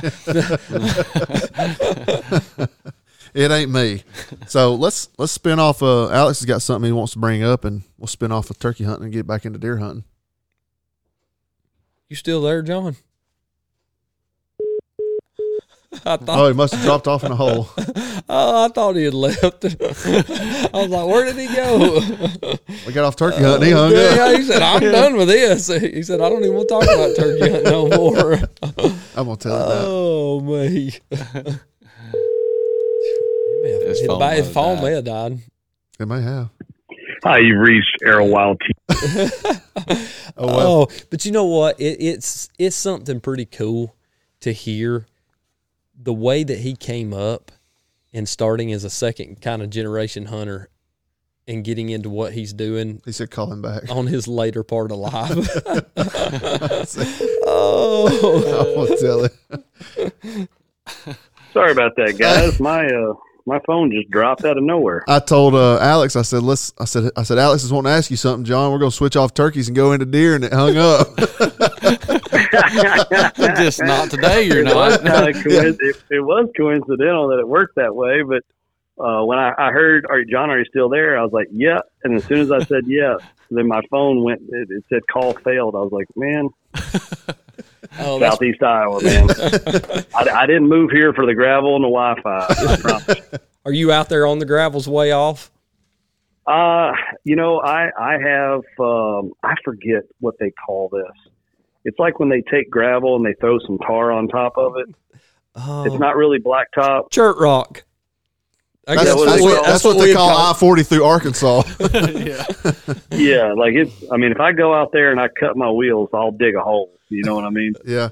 But no, I mean there's gravel all around me. But I gotta ask you something, John, and yes, you may have laid your hands on it. Male, that deer that Don killed, that's you know now what the number 2 typical ever killed in the state of Illinois. Have you put your hands on that deer? I have not. I haven't. I was actually hoping to last time I was over there at the Real World shop picking up some food plot seed and stuff, but yeah, he wasn't in there, so I have not. But I know it's impressive. Yeah, and looking at the pictures and stuff and seeing, we got the story directly from Don through a mutual contact. I was able to get on the phone with Don, and then we had him on the podcast, and. I got to ask this to somebody that's met him in person, because unfortunately we've never met him, you know, face to face. Is Don as real deal as he seems on the phone in person? Yeah. In person, he's actually more shy. Really? Yep. He's more shy in person. You know, he's not a guy that likes to talk about himself very much. No, not at all. On the phone, I can get him to cut up a little bit. Right. Especially when I get him going on, you know, him and I both share the same love for number 45.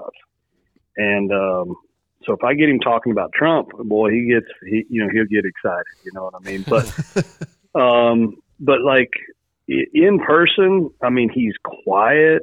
He's extremely, extremely modest, very humble.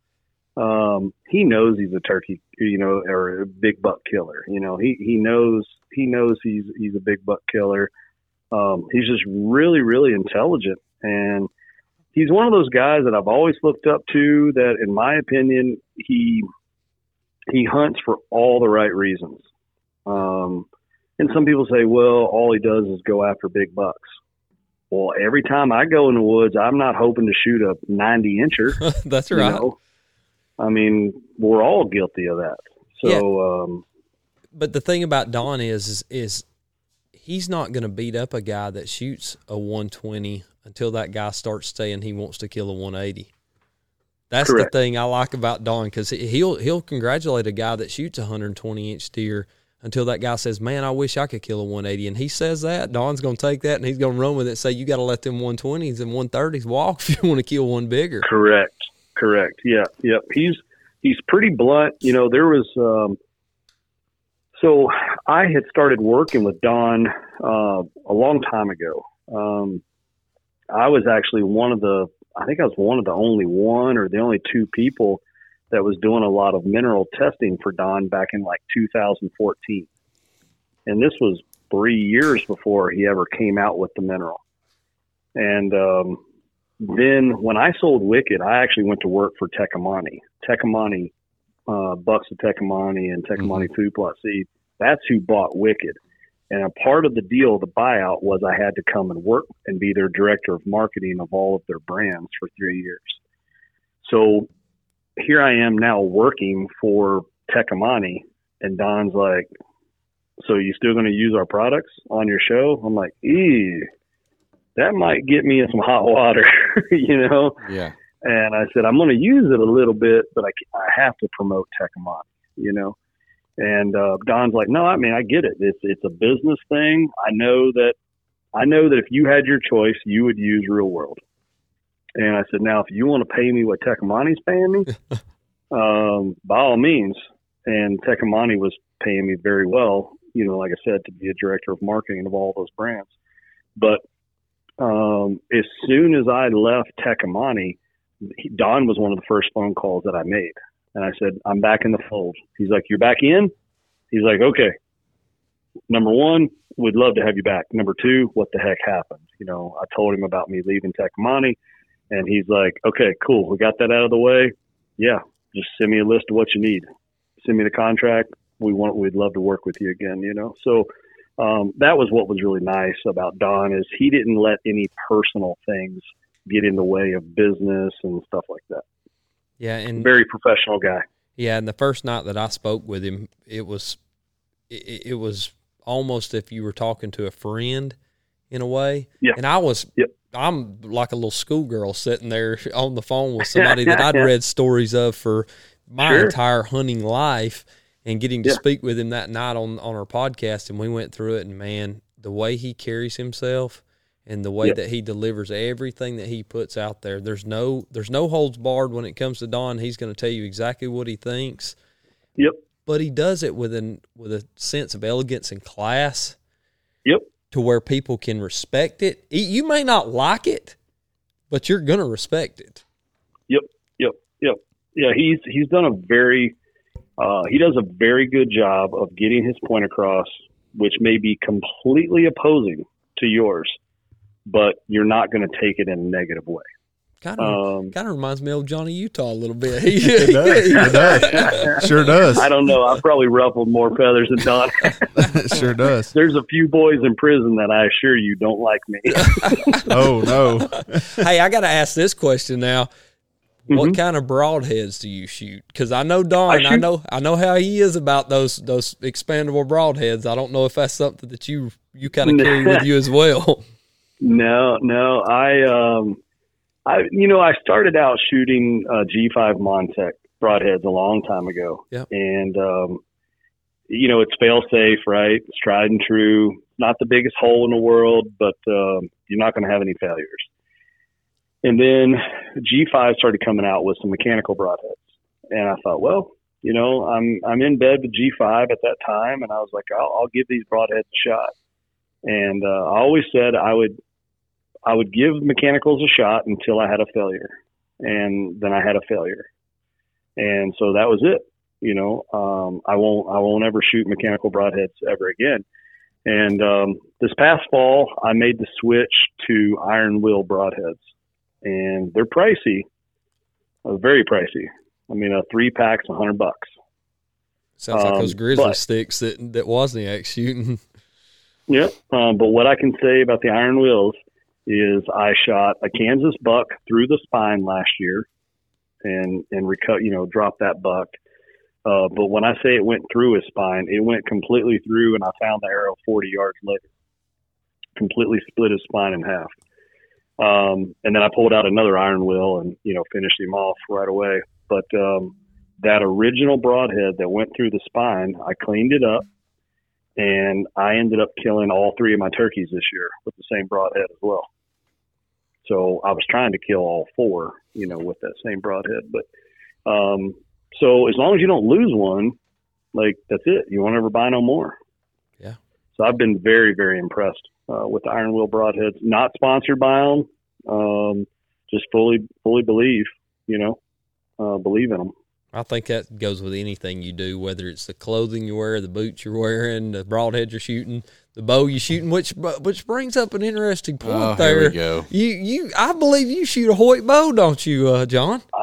I do. Oh, my goodness. Lord have mercy. Yep. Praise the Lord. We got another one on board with us, boys. Oh, John's a good one. Yeah, I made the switch to Hoyt, and I'll tell you how that deal went down. I was in pretty deep with Prime for a lot of years and, kind of felt like I was, in the clique. I was running around with Matzinger and Sol Holt and Corey Jacobson and stuff like that. And I thought, man, this is cool. I'm rubbing elbows with some big dogs, and whatnot. But I remember one time they invited us all to go to one of the Toll Archery Challenge shoots, and we all checked into our cabin. And in the cabin was Remy Warren, Jason Matzinger, Corey Jacobson, Sam Solholt, Steve Eklund, and me. And I looked around, and I said, I guess y'all needed somebody to do laundry and dishes or something, you know what I mean? And I thought, man, I don't belong in this class of dudes, But, and then, I don't know, just, that, to me, the biggest problem with companies is usually themselves. Positions change, people inside companies change, and culture changes, whatever. Maybe a brand wants to go a different direction, and maybe they wanted to go a different direction that did not include me. But I just kind of felt like the culture had changed a little bit, and maybe it was time for me to change some stuff up on my end. And I thought, I've been so loyal to Prime for so many years that I hadn't even shot any of the new bows for the last several years. Right. And how can I firmly say that this is the best bow out there if I haven't even shot these other bows? So I started making a tour of different bow shops, man. And during my travels of doing photo shoots for some clients, so one time I was in Pennsylvania and I shot a couple of bows there. And then I was at my local bow shop here in Iowa and I shot a couple of bows. And when it was all said and done, the Hoyt was the bow that I liked the most. And I was never a Hoyt fan to begin with. I thought their draw cycle was just kind of aggressive. Harsh. And it just didn't feel good to me. But with this new cam system, totally not the case. It's just butter smooth. So I thought, man, this might be a bow I want to work with.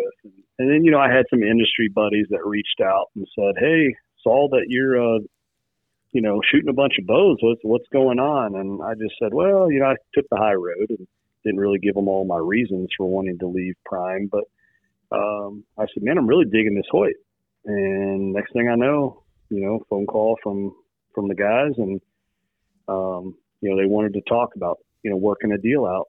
So, the decision was made pretty quick. And I just I got my Venom 30 all set up, ready to go, and then actually just today UPS dropped off my RX-5, so I'll probably work on getting that set up next week. I'm jealous.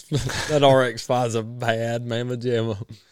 We're definitely house divided over here, so that's we got a Prime, a Matthews, and a Hoyt guy all in. And I'll be honest, like you said, I went from a Vector 35 Turbo to a Defiant, and that Defiant, I hated that bow. I'm a Hoyt guy, been a Hoyt homer for a long time, and I hated that bow, and I sold it and bought an Axios, and I absolutely love it. So it's one of those things that change. When things change, you got to change with them or find something else to shoot. And Nick was a Matthews guy for years and shot. Now he's shooting a Prime and Cody's been a Matthews guy for far back as I can remember. So, and it's, they're all main, the mainline bows are great in any one you find. Yeah, and I've said this too. I mean, the 2021 lineup, if you look at any of the flagship bows with any of the big ones, you know, Matthews, Prime, Hoyt, Bowtech, Elite, you know, any of those brands, I mean, they're all great bows. I mean, I feel like, you know, every year there's always one or two bows that really stand out.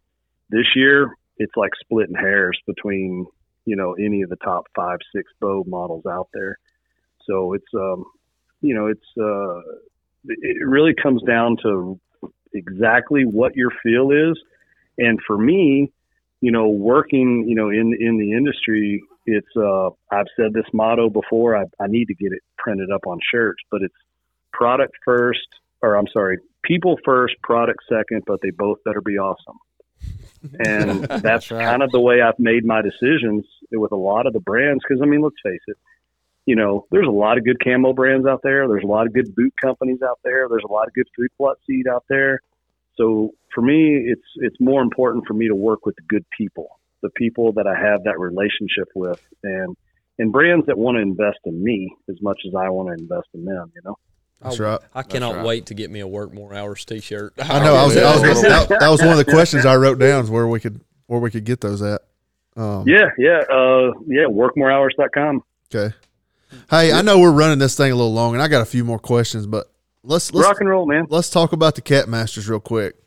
Yeah. Yes, you've got to talk about that because we got guys that listen. I mean, we're in the deep south. You know how big catfishing is down here. Oh yeah, big blues. Yeah, big flatties.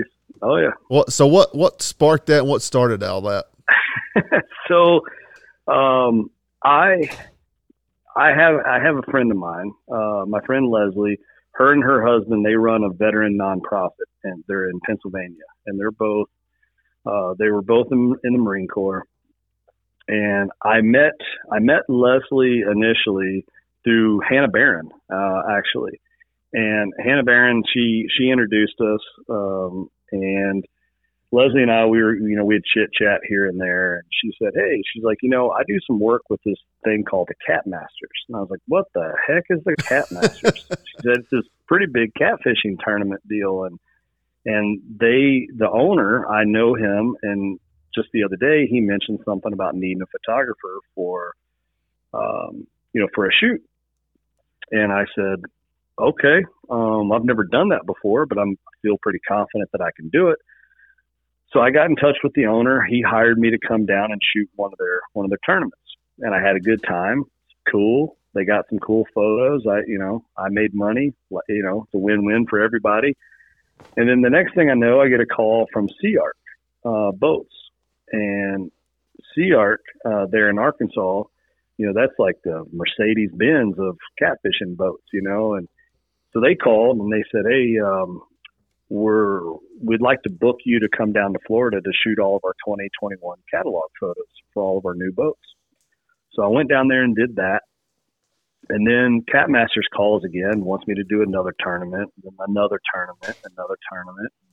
Now I'm getting to know all these people and now I'm starting to really pay attention. I'm like, man, there's just some big daggone blues that they're pulling out of these waters, you know. I've been all over Alabama, Gardnersville, and Lake Wilson and all that stuff. And I thought, man, this is pretty cool. So it started out as a joke. I said, hey, Leslie, wouldn't it be kind of funny if I went fishing one time and produced an episode? Like, take a guy who's a bow hunter and just set me loose on some waters. So they set up the arrangements and I flew out to DC and was fishing on the Potomac. And, I ended up catching over 600 pounds of fish in like 4 hours. And I think my biggest one was 53 pounds. Blew that day. And you pulled that one up. I remember hearing you on Working Class talk about that. And you was like, oh, this is a pretty good one, ain't it? And then they told you how big ones they had caught, right? Yeah, exactly. Yeah, and it was crazy. And so, you know, and then it's kind of snowballed. I mean, Livingston Lures, I do some work with them, and Catch the Fever Rods, I do work with them. That's actually the photo shoot that I'm flying out tomorrow to go do. They're developing a new coastal line of rods. But like Nocturnal Nation Hooks, doing work with those guys, Cast King. It's just, it's kind of gotten crazy. How I've kind of gotten into this catfishing thing, and I'm by no means a pro at it. I mean, I'm still amateur status, but it is a ton of fun, man. I'm having a blast. I have a question. Have you seen that catfish that looks like a Volkswagen Beetle yet? No. Have you heard that? That's all I've heard all my life. That's all I've heard all my life. The big, you know, those divers go down in so-and-so lake, and those catfish are big as Volkswagen Beetles. That's all I've ever heard. I mean, I've heard about it. Yeah, that's all I've ever heard, but I've never seen one. That's all I've always been scared of Carter's Lake. Yeah, they say they're in Lake Lanier, the biggest lake in Georgia we have here. That's what they say about it down at the dam, but nobody's ever pulled one out. So there was the owner of Cat Masters, his name's Brian St. Alma. He lives in Texas. There was some waters, and I want to say it was either Georgia or Alabama that they were fishing, and they were by some lock somewhere, and there were divers that were down there doing some repair work. And those divers come up out of the water, and there was like two of them, and they were like, "We're not getting back in the water." And they're like, "What do you mean? Job's not done." And they said, "Well, you hire somebody else, go do it." And he's doing it. And the guy was like visually, like he was shook up. And they said, "What the heck's going on?" And supposedly he thought he was standing on a piece of the dam, like a platform underwater, and then the platform moved. Ooh, nope, not me either. I'm out. No. I wouldn't even been down there in the first place, but And I thought, man, you know that water is just muddy, brackish water, like you can't see nothing. You know, I thought, no. But I mean, the biggest one that I've seen at one of those tournaments is there's been like some 97 pounders that have come to weigh-ins and stuff. Man, that'd take your whole leg. Yeah, easy. That's shoot you. Ain't gonna take my whole leg unless I fall in, boys. I'm gonna go ahead and tell you. It gets my whole leg. I'm and I'm drowning. That thing would take your whole body until he realized he was a firefighter. Yeah, they're big. Be hard to swallow. Hey, he might swallow narrow wise. But it's gonna be hard to swallow 6'2" all the way down. Hey John, they're big. Hey John, let's shift off catfishing real quick. I know we could talk all night about all these things, but you said earlier that the first time you pulled up a gun here a while back, and you took did you say a hog with an AR? Yep. With an AR. Go into why you were shooting that gun. Yep. So after I left policing, there was a lot of, for me, a gun did kind of represent policing to me. And when I got out of that career, I didn't know that it was the right decision at that time. To me, I just didn't shoot any guns, even for fun. I didn't go to any ranges. I didn't do any target shooting. Shot my handgun here or there, but I didn't shoot any ARs or any long guns or anything at all. And back when I owned Wicked Tree Gear, I actually sponsored Kip Campbell and Red Arrow TV. And Kip and I were, good buddies and still have remained good buddies, Kip and his wife, Kat. And I saw that Kip was starting this Red Arrow Weapons. And I kind of followed along as a marketing business guy. It was just, it's always interesting to me to see new companies develop. And of course, I try to Monday morning quarterback a lot of that stuff. Like, what would I do differently? Or would I do my marketing campaign differently or whatever? But, I just kind of kept an eye on what they were doing. And then this past year, we were at a trade show, and I was helping Maven Optics run their booth. And Kip was there with Red Arrow Weapons right next to us. So for 9 days, Kip and I just got to goof off. And, man, him and I get together, and there's, like, not a serious moment. Like, the entire time, we're literally just rolling, cracking jokes the entire time. And we posed for a goofy photo. And the caption was like "Bad Boys," and we both had like smug looks on our face and we're holding these ARs.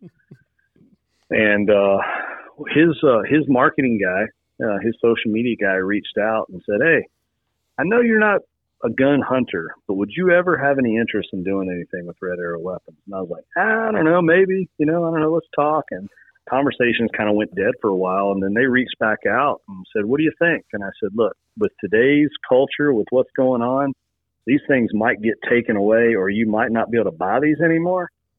Heck yeah, let's do something on some ARs, And so, anyways, they sent a couple of AR platforms this way, and I set up an arrangement when I was down in Texas chasing turkeys. I said, "Hey, in between our turkey hunt midday, let's go do a little hog hunting." So that's what we did. I took a new rifle down there, sighted it in, and I shot that hog at, I think it was 176 yards. But wow. So good with an AR. Yeah. Yeah. No helicopter yet? No. I would love to do a helo hunt. Yeah. Oh, me too. I would really love to do that. It's kind of expensive, but it's like $2,000 find a way to make that happen. It's like $2,000 for like 4 hours. Like $2,000 an hour. Yeah. Oh gosh. Yeah, it's pretty pricey. Get up, Uncle Ted. I'd love to hear you and Uncle Ted on one. Yeah. I like Kip though. I like what he stands for, so I could see y'all working well together. He's straight to the point. He's a good dude. Yeah. Well, his dad's a retired cop. So yeah, him and I've always kind of clicked there. And, and when I talk about people first, product second, I'm old school. Handwritten notes are big for me. I like doing them and I like receiving them. And whenever Kip and Kat shipped me my gun, in the box, there was a handwritten note from Kip and it said, "Let's get after it, Patriot." And little things like that just mean a lot to me. And that's really what Kip is all about. So that's a huge thing for me. And, if I was 99% on board, I became 100% on board when I got that handwritten note from him, Yeah, and Kip's one of those guys that have came up in the industry from you didn't see him a lot, and then boom, he blows onto the scene, and everybody loves him because of what he stands for, and he just presents himself as a positive, just loves to have fun, loves to have a good time. I will never forget the episode when he was hunting with Real Tree, when he talked about being in camp with.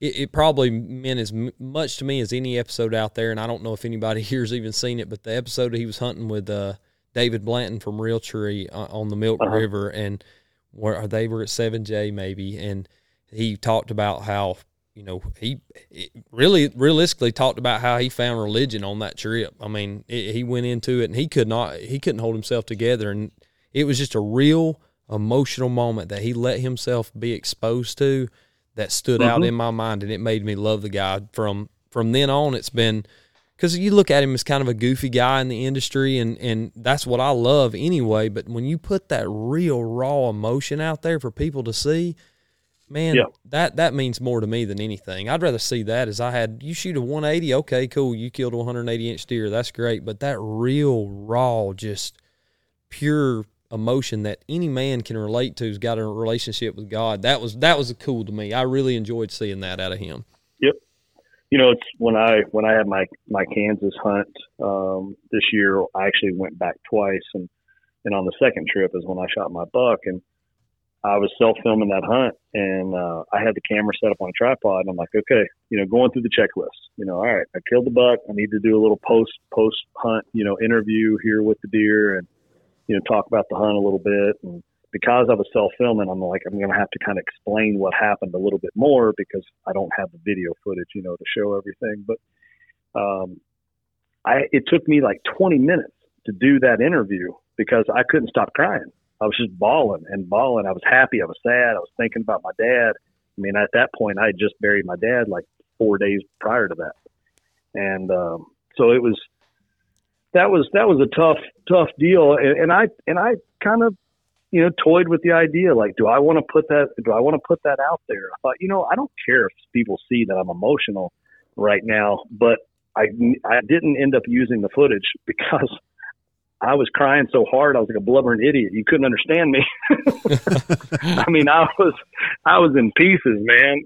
But But no, I'm right there with you. I mean, it's not all about the macho bravado side of things. And these guys that do their grip and grins and they're looking like they hate the world. Like, dude, smile. Exactly. Like, you're having fun, you know? Exactly. Ear to ear. You're exactly right, man. It's missing out there. Yep. What we say at the end of every episode, smile as you go, you know, and it continues to speak volumes. When I see those, and we did it for years, and we were just like, you know, everybody else. We were, you know, we'd take a picture with coyotes we had taken or deer or whatever it may be, and you'd have this smug look on your face, and you look back at it, and you're like, why did I look like I wasn't having a good time? I know. And me and Cody look back on it, and it's like, smile. Hey, let's smile at this. Why don't we got to look mad all the time? Yep. No, I'm the same way. I've done it, you know, I've done it myself. I've got pictures where I'm like, I look back at some pictures. I'm like, why in the heck wasn't I smiling? You know? And I was like, oh yeah, I was trying to be too cool. But trying to be mean looking. Yeah. Yeah. Yeah. I'm a big old tough hunter. Yeah. Well, as we're kind of winding this thing up here, John, Nick's got a couple of questions he closes out every episode with, but one I wanted to ask that kind of stuck out in my mind as we were going through this. Let's say John Mulligan has one hunt left to go on in his life. What game would it be for, and who would it be with? Ooh.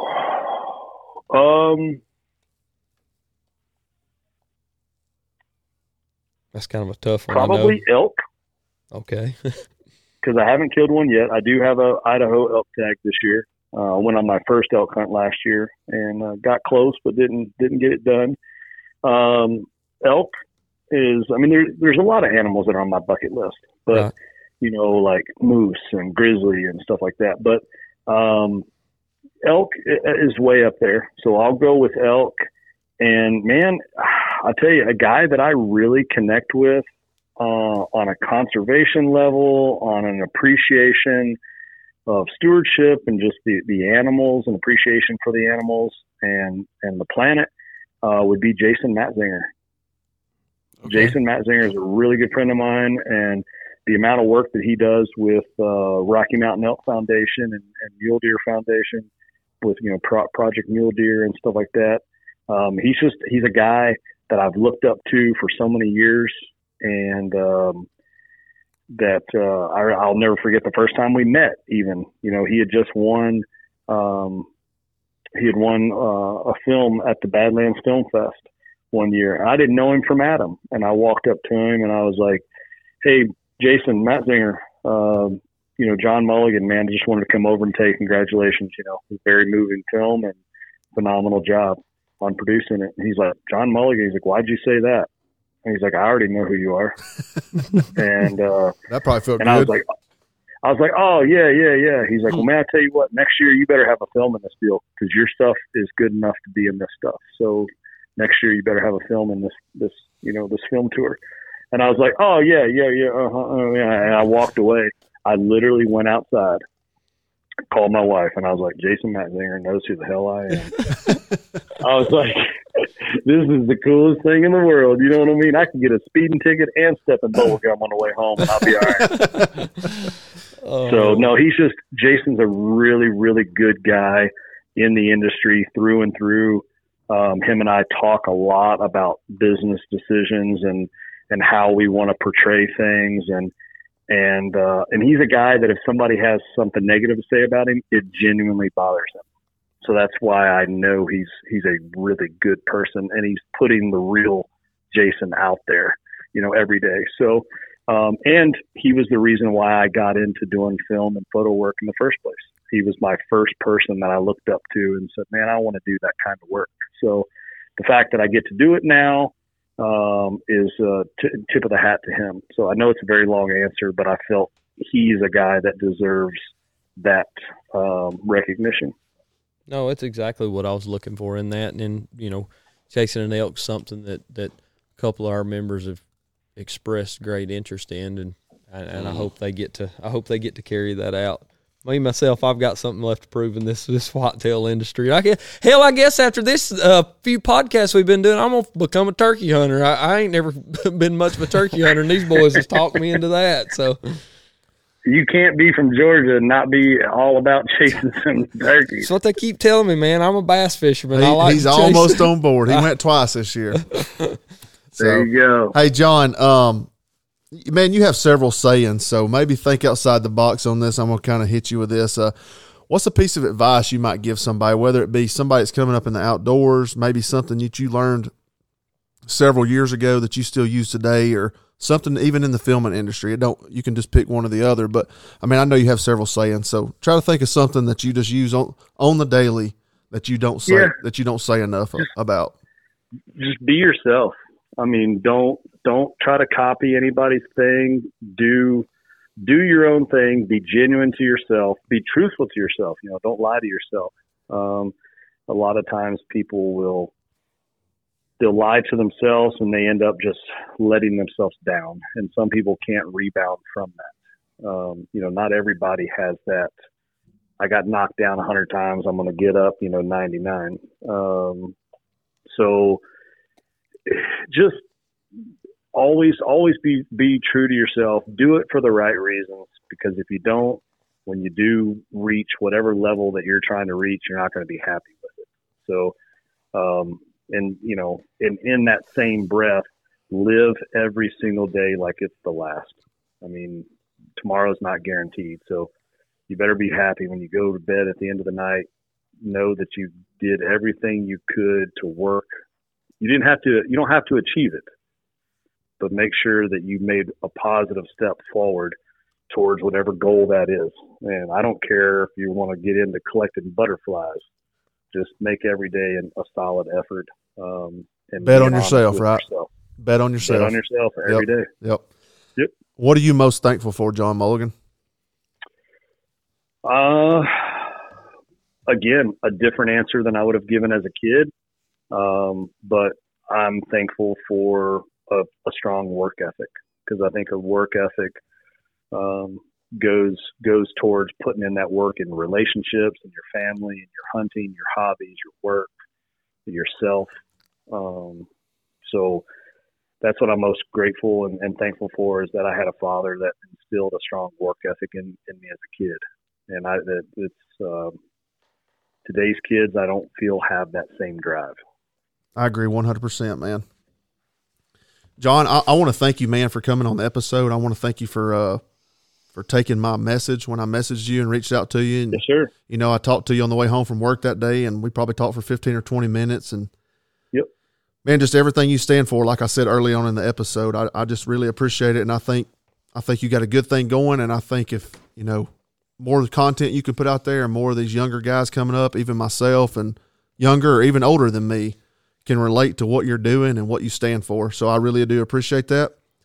And I want to say, sorry to hear about your dad, and keep your head up, man. I hope you have a good deer season, and we'll spin this thing back around maybe mid deer season next year or this year. Cool. Yeah. Sounds like a plan, man. I appreciate you guys giving me an opportunity to talk to you guys. I had a good time. And I appreciate the kind words. I mean, I do the best that I can, and know that anything I put out there is from the heart. I'm not trying to impress anybody but myself. You know what I mean? And that's the weird way to say that, but I'm only competing with myself, just trying to do better than I did yesterday. What you said most tonight that stuck with me, John, was you have to sell your passion, and anything that you do throughout the pictures you post, the videos that you make, the continued efforts that you make for conservation or whatever it may be in your personal life that you're doing, you can tell that you bring a passion that most people don't, in today's age, don't carry with them. And it relates back to what you said about your dad instilling that work ethic into you. And, extend my condolences out to you on the loss of your father. Still got mine here with me, and I'm thankful every day for that. Get to spend a lot of time with him, and definitely we'll take that as tonight's lesson to spend more time with the people that you care about, and find those things that make you smile and continue to make you grow as a person. And I want to thank you for everything you do. And hopefully we can get John Mulligan back on here again, because it's gonna be a lot of fun to talk more as it goes into. Well, when he's chasing the Cat Masters, he needs to swing by Georgia, up here in North Georgia. And yeah, we'll get you in here, man. We'll put you up in a place to stay, and you can just crash in here and talk to us for a little while. So. Yeah. Hey, you want to give a shout out to anybody real quick before we go? Yeah. Let's see. Well, I tell you what, and only because I had this question today, I posted something on my Instagram stories, and somebody said, man, is that product, does it really work? And it kind of struck a chord with me. And I get it. Sometimes people can use some products, or they might get paid to say this or paid to say that. And I've tried to make it very, very clear. I'll go back to eating ramen noodles tomorrow. I don't care. You know what I mean? I've been a rich man. I've been a poor man in my life, and I've done that roller coaster several times. If I'm working with a company, it's because they're good people and they have a good, solid product. There's no amount of money for me to sell my soul. You know what I mean?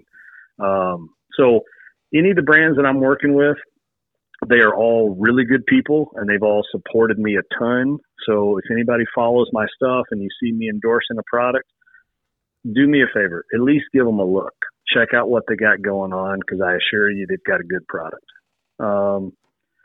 And again, Arrow Wild TV on YouTube, or Carbon TV, johnny.utah.hunt on Instagram. Give me a follow, send me a message. Don't just be one of those weird followers that never likes anything or comments on anything. That's just kind of creepy. But no, I mean, dude, like you saw it firsthand. I'm a pretty personable guy. If somebody sends me a message, I'm going to respond. John, so if you see a 105-pound white guy with a fireman's mustache comment on you, yeah, it's a real guy. It's Alex. It's a real guy. It ain't Fire Marshal Bill. No, it ain't Fire Marshal Bill. Dang, I'm gonna have to start eating more and getting back in the gym more. 105 pounds, golly, I'm bigger than that. Jesus. Well, let's take a side profile, and they won't think that. Oh me, John Mulligan, Air Wild TV, work more hours, Bourbon Barrel Calls. He's a great guy, and he's I'm sure to become a future friend of Talk About It Outdoors for many years to come. And we can't wait to see what you bring to the table for the future, John. Thank you. Yeah, man. I appreciate it, guys. Thank you for everything. And we'll be talking to you soon. All right. Sounds good. Y'all take care. Thank you. Bye. All right. See you, boys. Man, what a personable guy. You couldn't ask for anything more than what he's bringing to the table. Not at all. It's a different approach than, I guess, some of the past guests we've had on, because John, he's very divert and direct to the point, but he gets it. He gets what the little guys go through from coming from nothing. He said, just like he said, he'll go back to eating ramen noodles tomorrow before he'll sell. But that's the same thing we talked about. Yeah. We're not going to get behind something we don't believe in. I mean, you know, if I can't use it and believe in it, you can throw a dollar at me and, hey, sorry, I'm not going to use it. I mean, I hate to be like that, but you know, we find things. Why you keep smiling? I can't stop looking at that handlebar. I can't take you serious for nothing. Maybe this is what y'all needed. Maybe this is what y'all needed for me to bring to the table. Just keep staring. I may have to get me one. Golly, yours would be ridiculous. You could grow yours completely down your neck and back, connected together. But if I cut my beard off, I look like a phone book. Look like a little Debbie pie box. Like a phone book. Oh, my goodness. Well, I can say this, Nick. When you made mention of John coming on the show, and after I listened to him speak on the things that he's done and then watched him on YouTube, why are you smiling? I ain't smiling. No, I'm listening now. It's probably been one of my favorite episodes. And it's been anybody that listens to this and can't take something from it, I'm sorry, you just falling behind. I couldn't agree more, man. He's very passionate about what he does, and his sayings, or whatever you want to call it, bet on yourself and work more hours. I love those. Yeah. And I think that builds – it can build character in anybody that's out here that's trying to do better for themselves, if you're not working the maximum amount of hours you can a day, and I sit here feeling guilty about things that I do on a day-to-day basis, I'm not putting the time that I need to in to gain what I want out of life. I try, but, you know, I can try all day long. I need to do better and work more hours and getting more out of it. But the passion has to be there for whatever it is. Yeah, and I think you place passion as a back burner sometimes to some of the things that we do in our day-to-day lives. You know, you want to carry out and you want to chase turkeys, you want to chase deer, you want to, you know, have more at home, you want to have nice cars or whatever it may be. But if you're not continually chasing that one passion that you have in your life, you're falling behind. You got that right. I mean, and that's, you know, that's what I take from it. I was telling Cody outside earlier that I got to do more. I'm not doing enough. And that's the way I feel sitting here. As great an episode it was, I'm not doing enough. And then I need to do better at doing more. Maybe I need to do better at doing more. And that's where I'm going to go with that. So for everybody here at Talk About It Outdoors, we want to thank you for tuning in tonight. Go check out John Mulligan. He's over on YouTube at Arrow Wild TV. You can find his apparel, and he dropped it. He's got stuff that you can see on his Instagram. He's a big workout guy, workmorehours.com. If you want to find him on Instagram, Facebook, or the Carbon TV app, you can watch any of his stuff there.